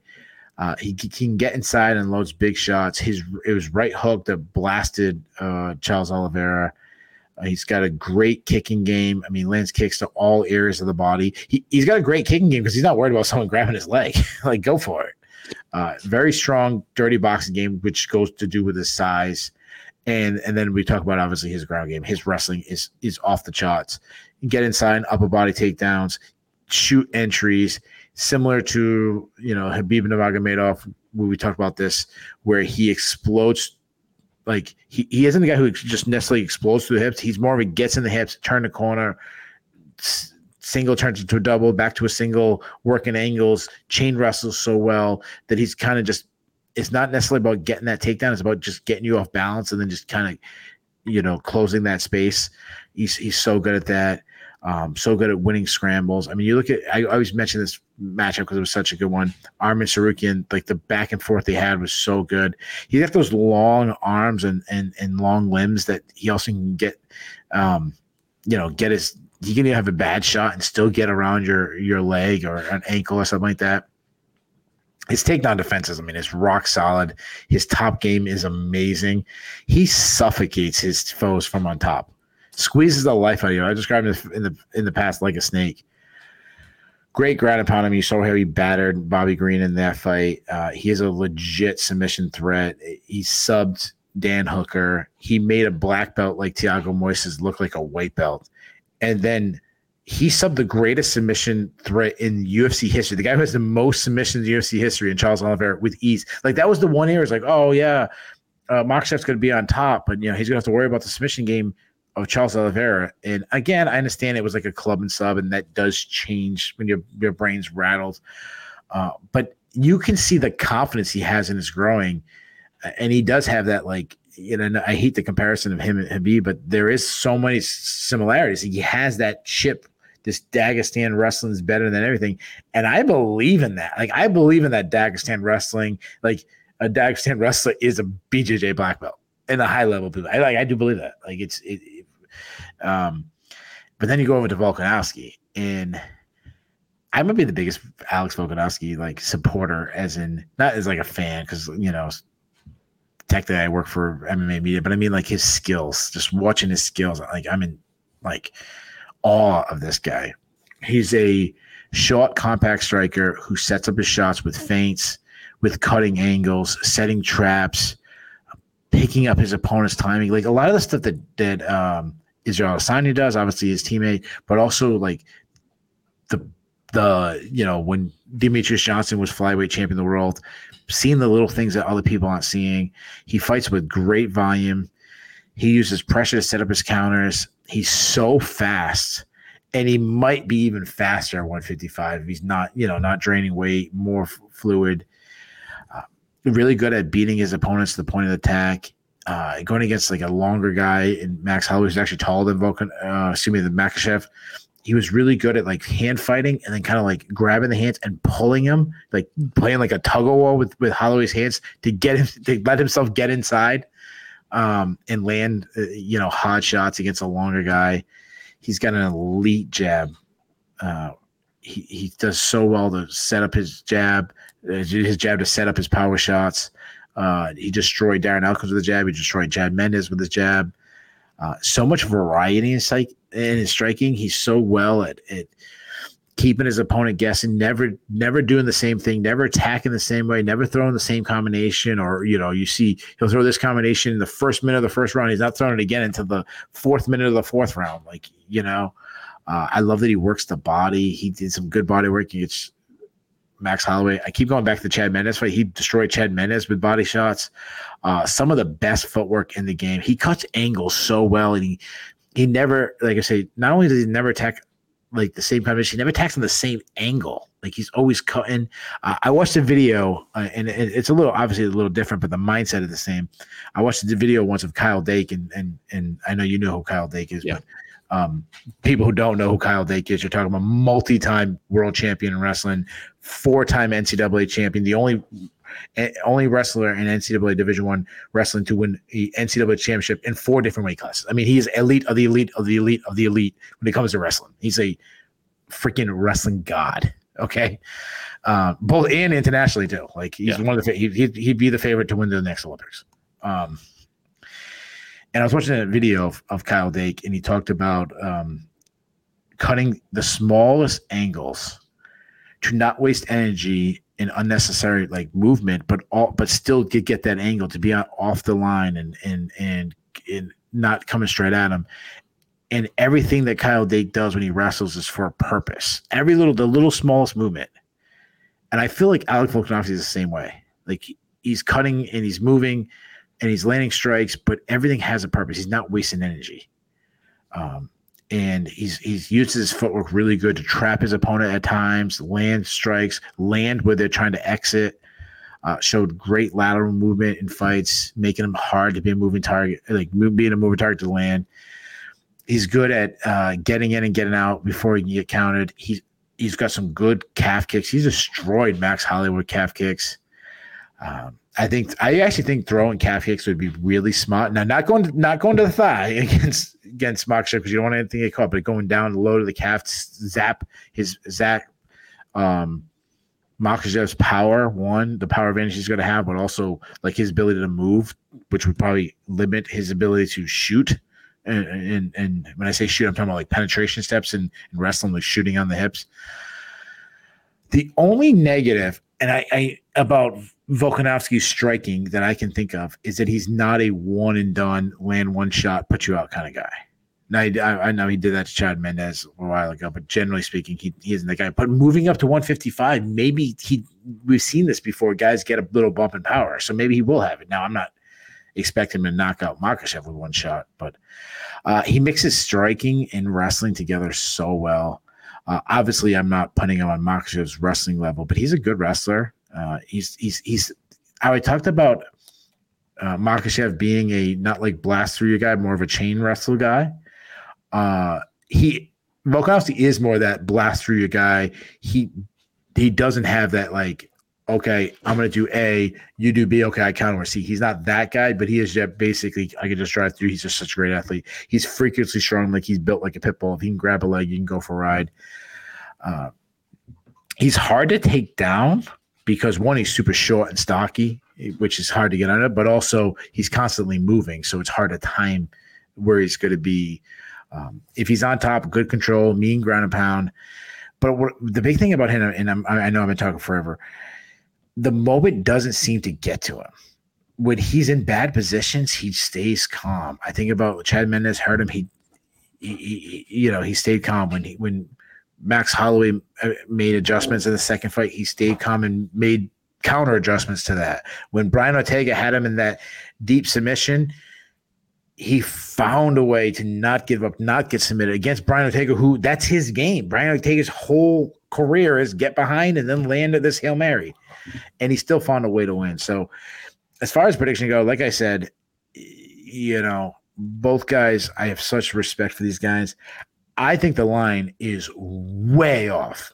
I, I give Alex Volkanovski such a better chance. Like I said, this is what was the what was the minus four hundred plus three hundred. That's ins- that is so disrespectful to Alex Volkanovski, and I get it. I get all the physical tools that Makhachev has, and he's a killer. He's a Dagestan killer. He's like I get all that, but this is still Alex Volkanovski. This is still the in my opinion, the most technically sound fighter in MMA today. If I was laying a bet, now this is not my pick, but if I'm laying a bet, I think the odds are I would I'd lay Volkanovski to win because of like and what I mean, I want you to be, be very clear. I'm talking about the value. Like that's what I'm talking about. You know, like, you know, I'm not saying I'm picking him. I'm saying the value there. Like I give him a much better chance. So that said, I hate picking against Alex. I hate doing it. I'm I'm such a believer in this guy. I mean, he's always we talk about the size. He's always smaller. We talk about um, you know, shorter. He's been he's faced taller guys than than Makhachev. We talk about him being like physically smaller, like stockier and muscle wise. This is a guy who's fought at welterweight, middleweight. Like he was taking on blockers in, in, in rugby at 200 pounds and all this stuff. And he has this amazing confidence in him where he almost like wills things into existence that doesn't seem possible. And he's, as you mentioned, his intelligence is off the charts. I think he's going to put himself in the best opportunity to win. But even though I, I he's really like I really want to take him, he's a small featherweight. Like he's closer to being a bantamweight and Makhachev is a big lightweight. Like, so to me, I can see a bantamweight going against a welterweight. Volkanovski is going to need to put on an insane pace and out volume, and he could do that. He could be this target. You know, maybe he's he, he gets taken down one or two rounds, he, he loses that, but he still picks it up and, and builds. And with 10 more pounds and volume and cardio, he might be doing that. But until someone shows me that they can get off bottom with Makhachev, I can't I can't go against Makhachev. So I'm taking Makhachev. I just I view him as Khabib 2.0. Like I I think he gets the takedown. I think he's just too big for Volkanovski. He holds him down in long periods of time. I think on the feet, I think we should have some moments. I think both guys can have moments. But at the end of the day, I'm going to go with the bigger guy. I'm going to go with Makhachev by decision. No, you know, I know. I'm to actually, I'm going to say Makhachev uh, I'm gonna say he gets he gets a submission. Uh, so he gets in like the fourth round. I can definitely see it playing out that way. I'm not looking at the odds right now, but I, you know, if there is a prop for Makhachev by submission, I'm sure it's not very generous. You know, like uh, something intrigued me that Volkanovski said a couple months ago, and obviously, you know, he's a. We talked about what an intelligent guy he is, how well he game plans, and then how well he follows those game plans and makes in fight adjustments. But he said, Yeah, of course he's going to take me down, but I hope he's got more than that because I'm going to get back up. Volkanovski's route to victory here is going to be attrition. Makhachev has been past the third round once, and it was in a fight that he completely dominated from pillar to post. And it's the BJ Penn lesson. You know, if you're controlling the pace of the fight and you're not expending any energy that you don't want to, like even BJ Penn had plenty of uh, cardio to go into the fourth round of a fight. It's when you're having to take a guy back down who keeps getting back up, or when you're having to keep back up on a guy that's uh, advancing at you and pressuring you, that you know your gas tank gets tested. Uh, Volkanovski already has incredible pace and cardio. Those things should only get better at 155 pounds. You know, I don't know how close his walking weight is to 155, but I bet his weight cut is going to be trivial. Um, it, I, Volkanovski's route to victory: invest in uh, leg kicks early and often. Don't get stopped in the first two rounds. Like make make Makhachev like work for his dinner for those early rounds, then take over late when he's getting a little more tired. Like Makhachev, in, in the times that he's been to the third round against like even decent wrestlers and ground fighters, thinking back to like the Tsarukyan and Davi Ramos fights, he won all those fights 30 to 27. But by the third round in both cases, he was having to work harder for the takedowns. Ramos actually uh, got up from bottom position at least once that that third round. Those are things that Alex Volkanovski can do if Makhachev starts to get tired. Volkanovski can fight off those takedowns if Makhachev is losing a little bit of that explosion due to fatigue, due to his front leg getting marked up. I I know I'm going way out on a limb here, but do it, brother. Do it. Do it. I almost like, did it. Like like do I it. said at the beginning of this segment, if you were to take the set of physical disadvantages that Volkanovski has and come up with one person to figure out a way to carry those to victory against one of the most dominant fighters in the sport, Alex Volkanovski is literally the person you would choose. He's not choice 1B. He is the guy. Uh, I mean, it, it's nobody, nobody, else. Nobody else. The lightweight's beating him. Yeah, no, nobody calls Volkanovski an overachiever because he's on a 22 fight win streak. But on on one level, you can call him an incredible overachiever. Like five foot six, like featherweights are not supposed to to do this. And I understand why he's a huge uh, underdog. You know, he's a huge underdog against Holloway the first time too. Yeah, and because Makhachev, one of the most impressive things about him is the normal dynamic in MMA is when you're a great fighter, and both these guys are great fighters, like no question. They're they're both great fighters. Normally, you are just throttling everybody on the way up until you hit top 10 opposition. And then when you get the people who can really take care of themselves, you know, all of a sudden the fights become more competitive and you get decisions. It's been the opposite for Makhachev He had more decisions early on, and uh-huh. as soon as he ticked over to fighting top 15 then the top 10 fighters, he started finishing everybody viciously. And it's yeah, because man. he's continued to improve. Yeah, just to jump in, I I gotta correct. I said he was a big underdog against Holloway the front. He was only plus one forty five, but but still, was, yeah, still. Anyways, carry on. Sorry. Uh, like that's not supposed to happen, but Makhachev has achieved it just because he's continued to improve. He's grown in confidence. His skill set has improved. I mean, you mentioned it we'd say it about Oliveira, but Makhachev's improvement in his striking is, you know, almost as impressive. And this sounds like a, a cop out way to say it, but I'm, I'm not going to believe Alexander Volkanovski is human until I see it. Yeah. Like, yeah.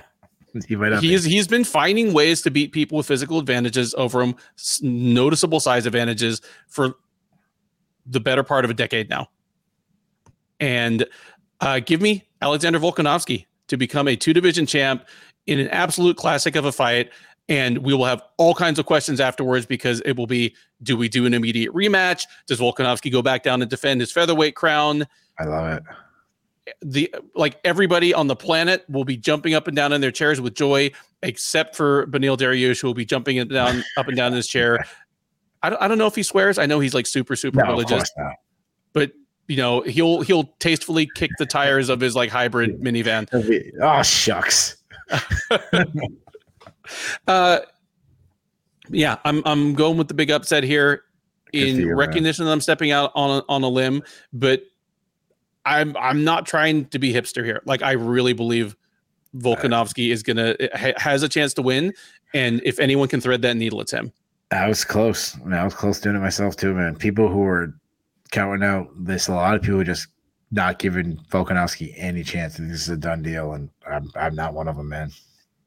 And if Volkanovski wins, the recap is going to include a conversation of okay, where does he rank among the greatest fighters of all time? Full oh, it's it's he's up there. Give me, yeah. give, I'm, I'm going to put him in my top five. Yeah. If Makhachev wins, the, the conversation, I mean, it'll sure. still be a great conversation. My first question to you will be how close is Makhachev to passing Khabib's resume? Ain't that far off. But at any rate, that one it's that one oh that hurts him. That yep. one oh. Well, anything else to say about this one before we wrap up? No, I mean, I I I, I could talk about this main event. It's it's it's incredible. Like we should have just did a show by just the main event. We could should have did two episodes. Yeah. It's fantastic. I'm glad. I'm glad that you picked him. I'm glad we did both didn't pick Mark. I mean, I was I was really thinking about doing it, and you've got me. You maybe maybe I should switch my pick. Maybe I'll pick on pick him on Twitter and, and brag no matter which way it goes. Here you go. Head your bets. Uh, that is it. This has been the Sherdog Radio Network preview for UFC 284, Makhachev versus Volkanovski. I've been uh, Ben Duffy. He has been Keith Shillan. If this is your first time watching one of our previews, first of all, thank you. We hope you have enjoyed it. We do our best to bring you a mix of in depth analysis and uh, the occasional goofy aside and historical lesson. Please do like, subscribe, leave us a comment. Uh, Keith and I both man the comment section. So if you think one or both of us are crazy about any of these picks, if you have any hot upset picks of your own, please let us know. We'd uh, we'd be happy to hear from you and give you your props if those play out. Most importantly, join us for the recap. About 15 minutes after the main event on Saturday night, Keith and I are live on the Sherdog YouTube page. We switch chairs. Uh, Keith takes the host seat, and we will break down all 13 of these fights in the reverse order of how we did them just now. We'll start with that main event, probably spend a good 45 minutes on that alone, work our way down all the way to the first uh, prelim, talking about what was good, what was bad, what was surprising, what was controversial. There's always something. And talking about what's next for some of the winners as well as losers. And most importantly, the live chat is open during that time. So we are taking your questions and your hot takes in real time, going back and forth with you during the show. It is uh, our favorite part of our job here for both Keith and myself. And we have a growing community of friends there that hang out with us after the fights, and we'd love to have you along. Between now and then, thank you once again for listening. Enjoy the rest of your week, and by all means, enjoy the fights.